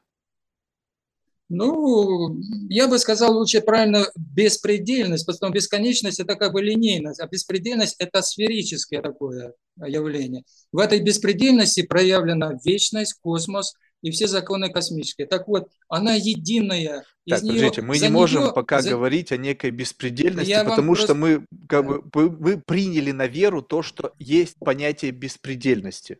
Да, да, да. Ну ладно, ну, наверное. Не, ну как? Это законы. Ну, а как, что значит это законы? законы. Как, как, как эти законы были подтверждены физиками на основании эксперимента? Закон да, это тогда, когда теоретическая часть обосновывается в виде эксперимента. Менского, Экспериментально, смотрите, насколько я знаю, бесконечность не была подтверждена. Ну, это бесконечность, вы говорите. Я говорю о беспредельности. Но это тоже ну, одно вот, определение, которое как бы мы должны принять на веру. Ну, слушайте, есть высшая математика. Она, кстати, она наиболее близка вот понятию беспредельности. Вот. Потому что весь космос построен на этой математике. Вот там доказательства все. София, э, Софья Ковалевская, она мгновенно решала, она тоже один из тех э, э, людей, женщин, которые давала эти знания духовные, доказывала все. Математика для нее была, она вообще вот, жизнь Софьи Ковалевской. Что ж, Анатолий, ладно, да, спасибо большое. как бы, не, ну реально было как бы любопытно, э, интересно. То есть, О, интересно лучше, чем любопытно. Но, но, любопытство это любить пытать. Э, Марк, любопытство да, это я, любить пытать. Ну да, но ну, я, любознательность. Тогда если любить пытать, это... то я люб, люблю пытаю. то есть как бы. А вот вот вот. Ну это может вашу часть вашей профессии как бы это я понимаю. Нет, это, это, но... не, это не профессия совершенно, это просто как раз таки то, что любопытно, потому что через э, вот подобное путешествие. Любознательность для применения, а любопытство просто поинтересоваться этим. Ну сегодня Нет, здесь а ты не знаешь. завтра другой, третий. А вот это никогда ты не знаешь, то есть ты надо сначала как бы залезть, а потом понять, надо твое, не твое, интересно а, продолжать. А это вы по жизни увидите, вы, вы увидите, просто наше общение для вас тоже не пройдут как бы незамеченно, вы это убедитесь э, какое-то время. Это будет любопытно. Ну, а, любознательно. Либо любознательно. Будет это э, иметь последствия. Нет, я убежден, что я а, вот, видите, дальше убеждены. изучать э, живую этику. Просто мне будет любопытно поговорить с другим представителем э, ну, вот этого философского течения, который так же, как и вы, ну, как бы основную идею живой этики как бы проносит с собой через года. И Дело в том, что у нас эта тема была внутренний человек. Потому что живая этика – это аспект колоссальный. Вот есть, ну, ну и попробуем смотрите, в этом аспекте э, посмотреть. Я буквально сейчас, сейчас коротко, может, потому что время, я там, возможно, не сказал. Смотрите, человек, представьте матрешку, семеричную матрешку. Вот его сущность человека, наша сущность. Почему семеричная? Вы это... видите, вы опять начинаете как бы говорить о том, что это их семь. А почему а... не восемь? А почему не три? Это закон. Сколько цветов радуги в природе, Сколько у радуги цветов? Ну, за это подтверждено на основании вот, эксперимента по дифракции это, света. Это законы, Даже в это законы, это семеричность во все присутствует. Да, но я не видел ну, никогда человека, не семеричность брать, на, на, возьмем троечность. из восьми каких-то субматрешек. Да, возьмем, тогда не будем семеричность, это уже много. Возьмем троечность, яйцо, скорлупа, белок, желток. Вот э, э жел, Восток – это наша огненная сущность человеческая. Я вот условно говорю, представьте, что человек – это яйцо. Скорлуп, э, скорлупа – это наша физическая оболочка, внешняя я. Она, она смертная, она рано или поздно приходит. А вот этот белок – это наша э, чувственная, ментальная оболочка. Из нее мы тоже выйдем. Но наша вечная э, сущность, духовная – это желток. Это есть мы. Вот такой пример вам бы привел бы. Да, но это опять же, если не смотреть также зерно во всем. Ну, я думаю, что это опять это же вопрос законы, вашего приближения. Если вы будете смотреть на белок, то белок состоит из аминокислот, эти аминокислоты состоят из каких-то там АББ, а, каких-то букв и так далее. Желток тоже состоит, мы можем уходить до бесконечности. Это все дифференциация, да, это бесконечное познание, углубление, все это, но как бы давайте мы завершим да. наше, если вы не против, еще да. одним стихотворением Николая Константиновича на это самое, на, на пасашок на пассажир, да? Ага, ну, Короткое, да? Вот. Он сказал, э, здесь вот, значит, это, по-моему, мальчику стихотворение. А, знаки. Знаки. Так, сейчас посмотрим. А, благословенному. Благодать. Дар мой прими, милый друг. Трудом и знанием я накопил этот дар. Чтобы отдать его, я сложил. Я знал, что отдам его. На даре моем наслоишь радости духа, тишина и покой. Среди восстаний духа в дар мой свой, э, среди восстаний духа в дар мой твой взор устреми. А если хочешь слуге приказать дар принести, то его назови благодать. Вот это наше внутреннее, когда сердце очеловечено, воспитанное, то оно устремляется к тому, что есть благодать. И в каждом человеке вот эта благодать, она приращается. Благодать вам, э, вам, сейчас э, вспомню, а, вам, латиняне, закон, а нам, православным, благодать. А что такое закон? Закон, римское право, закон. Вот они на законе этом внешнем сосредоточились, вам латиняне закон. А нам, православным, благодать. А благодать – это есть то вещество, которое преображает человека. Вся культура э, православной, э, православная культура, она жизнится на понятии преображения. Это из X века. Еще утверждение. Что ж, супер. Э, ну, еще раз, большое спасибо. Я сегодня получил такое интересное путешествие в, да, Марк, вам в ваш спасибо, мир. что-то мы зашкалили на два с половиной часа. А, нет, это не зашкаливание, это вполне да. себе нормально. Ладно, успехов, всего доброго. До свидания. А, всего доброго. А, радости духа и победы в духе. И радости в сердце. Ну, я даже принимаю, буду радоваться. Все, все доброго, до свидания. Хорошо. Всего доброго.